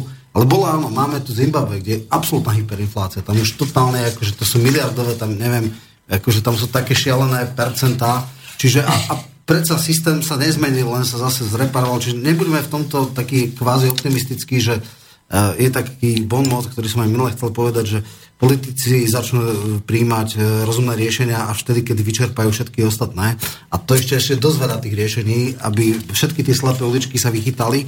Čiže uh, ja, ja toto nevidím také, také jednoduché a k tomu polnospodárstvu e, tam to treba v dvoch rovinách. My sme mali vraj obrovskú komparatívnu výhodu to, že na rozdiel od, ja neviem, e, Polska, ale vôbec západných e, Francúzska a podobne, kde nebola nikdy kolektivizácia, sme mali relatívne veľké e, družstvo a veľké výmery. A tým pádom tá efektívnosť mohla byť podstatne lepšia ako pri malých farmách. E, je, ako to sa povedal, tá, tá komparatívna výhoda tým, že teda sa značná časť tých polnospodárských družstiev rozvalila a dneska iba málo ktoré fungujú, aké tak to sú nejaké agro... Uh, už, už ako keby sme strá, strácali tu. Je otázka, či v globálnej konkurencii nejaké rodinné farmy alebo malé farmy pre mladých ľudí majú šancu uh, vlastne fungovať v ekonomicky rozumnej uh, úrovni v systéme, kde sú nejaké obchodné reťazce svojimi predátorskými uh, ja neviem, podmienkami typu zalistovacích e, poplatkov a neviem čo všetkého. Čiže, čiže to je práve, že je to cesta, áno, polnospodárstvo má nejakú krajinotvorbu, má nejaké ekologické rozmery a tak ďalej. A pokiaľ to bereme, že je to e, dotovaná záležitosť, ktorej cieľom je udržovať krajinu v nejakom poriadnom stave a je to trvalo udržateľné iba v prípade dotácií, tak v poriadku. Ale pokiaľ chceme e, urobiť potravinu sebestačnosť tým, že má to aj ekonomickú logiku v globálnom svete, tak musíme mať e, z európske dotácie, ako sú na úrovni západných štátov, kde stále ešte je disproporcia. Hej. E, francúzsky farmár dostáva úplne iné sumy na jednu kravu, na jednu hektár, na jeden neviem čo. A potom sa to nedá. Nehovoriac o nejakých e, klimatických podmienkách, že teda, ja neviem, e, tam, kde je toľko a toľko slnečných hodín a taká, taká černozem, e, asi nebudeme v Poprade môcť e, komárnu, hej? Ako... A to sa volá diferenčná renta. No, ja si myslím, že bez... Je to také nepopulárne povedať, ale bez izolovania, určitej určitého stupňa izolacionizmu není možné riešiť tieto problémy. Takže e, celé to, že bojovať s nejakou konkurenciou a tak ďalej, nás vždy privedie do tej situácie, že tú konkurenciu prehráme. Takže pokiaľ nebude ten protekcionizmus z určitého hľadiska vnútorného prostredia, nemôžeme tú konkurenciu vyhrať. Čo popiera e, princíp Európskej únie. No však samozrejme, no a, a tu ale nastupuje to vlastne, že do akej miery je ideologicky populácia alebo tá rozhodujúca časť takéto niečo prijať. Lebo stále je v podstate slovo buď protekcionizmus alebo nejaký, nejaká autarkia alebo tak ďalej má negatívnu konotáciu. Hej? Takže to je veľmi ťažké vôbec ako posunúť ideologicky to obyvateľstvo do tej miery, aby si uvedomovalo, že bez určitej ochrany toho vnútorného prostredia nie je možné v podstate sa z týchto problémov vytrebať. A um, opäť spomeniem tú Ukrajinu. Presne vidíme tento mechanizmus na Ukrajine. Ukrajina s jedným, jedným z najvýkonnejších vďaka tej černozemi poľnohospodárstiev v Európe ľah, ľahyňa v podstate na kolená. Uh, náš toľkokrát spomínaný uh, geniálny uh, minister bývalý Mikloš. pán Mikloš uh, tam uh, s hlavnou agendou je o s tou, ako to, Deregulácia, deregulácia a privatizácia. deregulácia energetického sektora. Nikde tam nezaznie, že týmto Ukrajinci stratia svoju konkurenčnú výhodu voči európskemu poľnohospodárstvu. Samozrejme, že okamžite, ako im tam tie ceny energii zvýšia tak, ako potrebujú, tak e, európsky e, oni potravinoví giganti získavajú možnosť na ten trh prísť a zaplaviť a ukrajinské poľnohospodárstvo ľahne a môžu sa tak akurát nehať vypredať, tak ako to vlastne všetko je naplánované.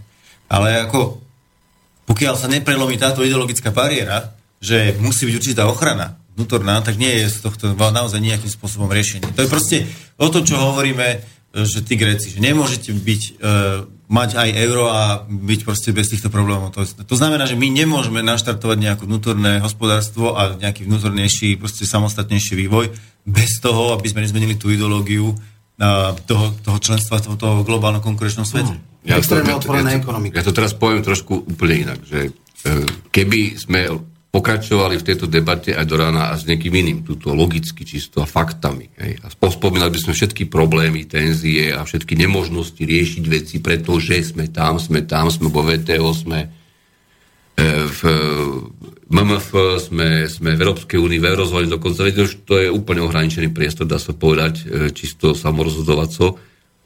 A uvažovali sme tak, že kedy niekto presvedčí hej, normálnou nejakou demokratickou cestou, a môže aj demokratickou, ale presvedčí teda e, v predpolí nejaké voľby, že viete ľudia, ale keď e, budete trošku viac e, vo vhodnej chvíli protekcionisticky, tak môžeme na tom všetci zarobiť, ako si myslíte vy, že keď budete úplne otvorení, tak do nekonečna budete rásť, nebudete, už dneska nerastiete. Táto taktika je samozrejme zúfala. To ako nikdy, aj to je presne ako v tom Grécku. Tí ľudia to euro nakoniec chceli. Oni, oni povedali, áno, sme blázni, nemáme ekonomiku na to, ale my chceme euro, my chceme tvrdé prachy, my nechceme vaše drachmy alebo nejaké experimenty, že čo tu bude, nebude mať peniaze, nebudeme bankomaty, neprídu turisti, budú mať nejaké problémy s našou menou, Turci nám ich preberú, alebo Taliani, alebo kto, no toto nechceme. Čiže ja, ja ne, ne, nerátam s nejakým temporálnym, geniálnym zmúdrením obyvateľstva. Nikde, nikde vo svete to nie je otázka Slovenska. Ja hovorím o tom, že keď e, nastane, nastane stav, ktorý, sa, ktorý bude nezvládnutelný z hľadiska exogénneho prostredia, a to je to globálne prostredie, to naozaj bude nezvládnutelné, lebo každá strana má svoj koniec nakoniec, ktorá je nelogická a po- porušuje zákony fyziky, než ekonomie, tak, e, tak ten chaos nastáva. A vtedy, vtedy vlastne je úplne jedno, veď to vidíte krásne napríklad na, na reakcii slovenských médií po zvolení Trumpa. Oni z toho majú stále problém. Ja z toho nemám žiadny problém, pretože ja som dokonca s tým úplne vyrovnaný, že 30 30 pred voľbami si veľkí bankári povedali, a prečo ne Trump? Dajme si dneska Trumpa na večeru. Veď nám nič neurobíš, to nám pomôže možno.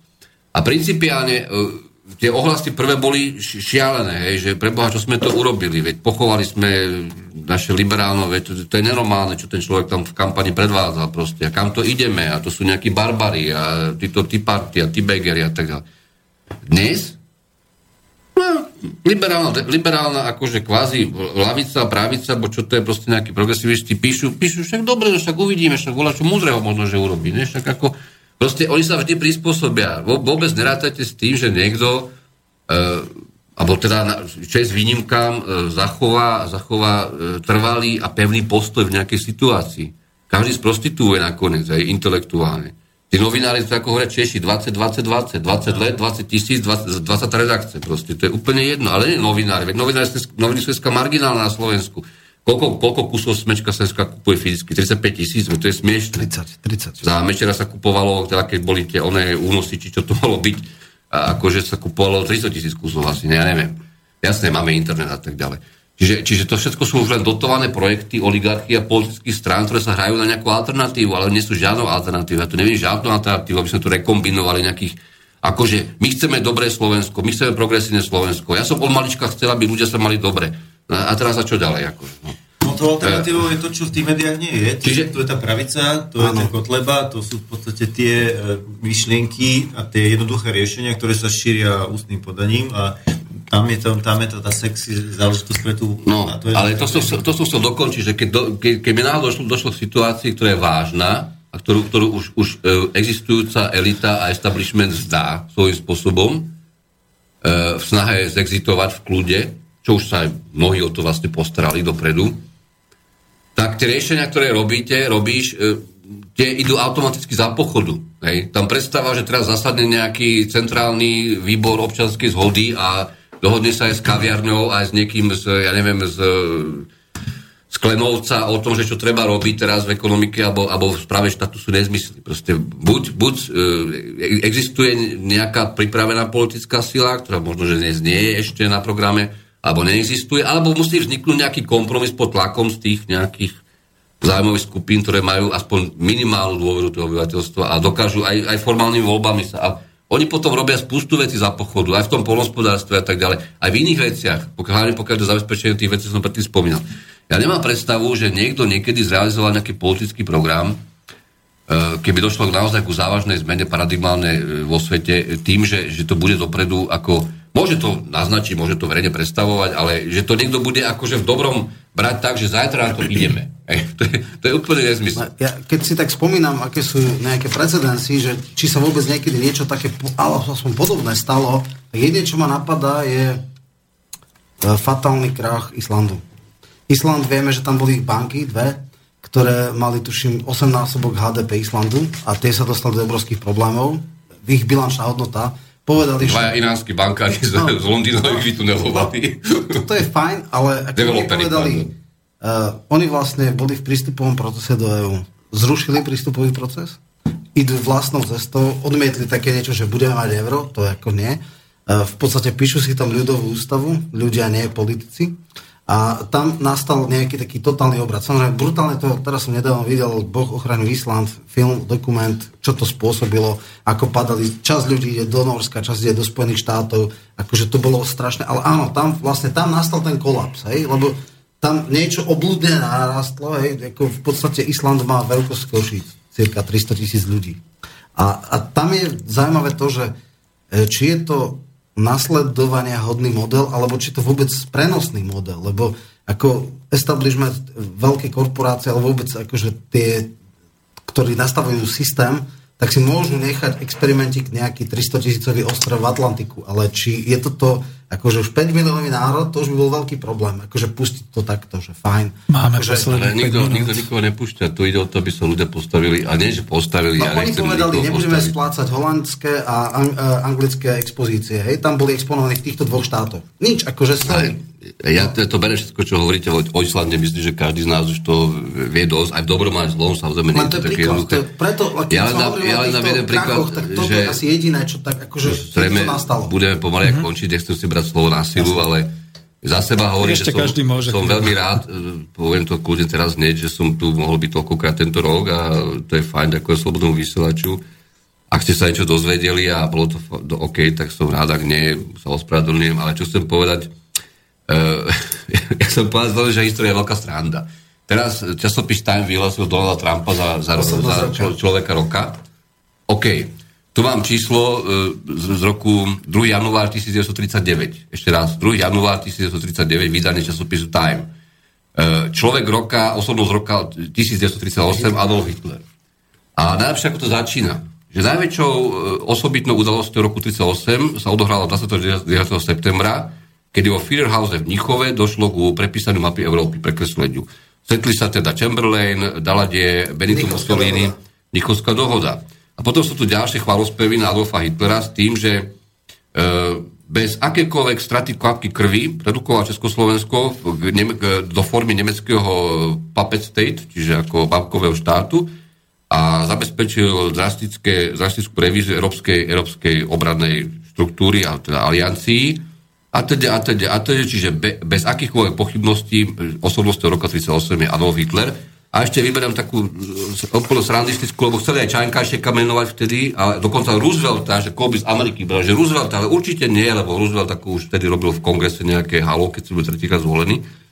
A principiálne končia tým, že áno, najsilnejšou figurou roku 38 v Európe a vo svete, bez akékoľvek pochybnosti, Adolf Hitler, pridal 10,5 milióna ľudí do populácie Nemecka, 7 miliónov Rakúšanov, ktorých anštusovali a 3,5 milióna sudeťa- sude- sudeckých Nemcov. A týmto prekonal Japoncov, lebo tí pridali iba 10 miliónov Číňanov. Proste, e, No, dobové... ako môžeme, môžeme sa myšlenie. pozerať a môžeme si myslieť čokoľvek. E, fyziku a dobrú ekonómiu nikdy neuklameme. Takže ja ešte raz hovorím a sa, ja som tak možno, že trochu tristne optimistický, že ten budúci, budúci rok sa konečne začne niečo reálneho diať. Možno, že už aj teraz v týchto dňoch, ale nie, nie zajtra, zrejme. Idú Vianoce konec koncov. A treba byť, treba byť hlavne čestný a to treba si aj uvedomiť, že nás tu za tie, za tie roky, naša korelácia medzi deťmi, sudcami, prokurátorov, činovníkov štátu, poslancov a neviem všetkého je asi 75% už pomaly, vrátane podnikateľov, reklamných agentúr a eurofondových hrdinov. tak zrejme tá sociálna mobilita sa musí zvýšiť, to je jediná cesta, ako, ako to urobiť do budúcnosti aj s mladou generáciou, aj s tou staršou, ktorá chce, chce ale aj s, náš, s našou ešte, teda, ktorá chce Tak ešte máte každý niečo urobiť a verejnom záujme. Ja len na záver by som možno povedal to, že e, ja súčasný stav nazývam, že sme v, v inštitucionálnej a ideologickej pasci. E, prelomiť tú pascu je proste neskutočne náročné, zložité a nikto nevie ako na to. V histórii, v histórii sa to už mnohokrát samozrejme stalo, ale nikto nevie, že ako. Není na to žiadny recept. Uh, je to proste situácia, ktorá uh, môže mať veľmi dramatický aj uh, násilný priebeh.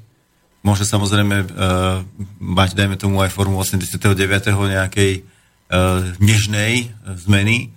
Ale na druhú stranu uh, sú tu faktory uh, veľk, veľkomocenské, to znamená tá hrozba tej veľkej vojny tretej svetovej plus samozrejme tá ekologická katastrofa.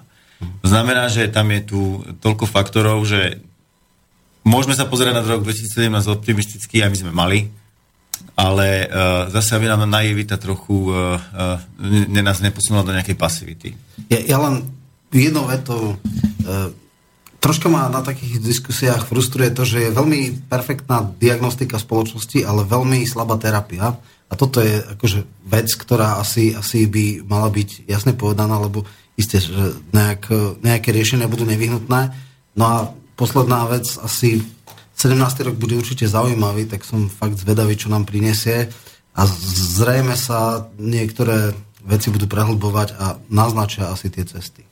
Ďakujem veľmi pekne. No, milí poslucháči, ak sme nedali vaše maily, ospravedlňte nám to, ak sme, povedzme, tie telefóny trošku akože len krátili takisto, pretože toto bola veľma, veľmi silná zostava, toto bola super skupina, super koncert, kde vidíte, že ani nekončíme a my sa určite stretneme zase po novom roku, alebo možno však človek ešte nikdy nevie, čo bude, aká bude reakcia. Ďakujem Adrianovi, Marianovi, Romanovi, ďakujem naozaj aj Martinovi, že to tu s nami vydržal a ďakujem vám, že ste nás počúvali a budete počúvať ďalej a vidíte, už tu máte ľudí, ktorí už v ďalších programoch budú hovoriť len samé riešenia. Týmto sa s vami lúčim a ďakujem veľmi pekne. Táto relácia vznikla za podpory dobrovoľných príspevkov našich poslucháčov. Ty, ty sa k ním môžeš pridať. Viac informácií nájdeš na www.slobodnyvysielac.sk Ďakujeme.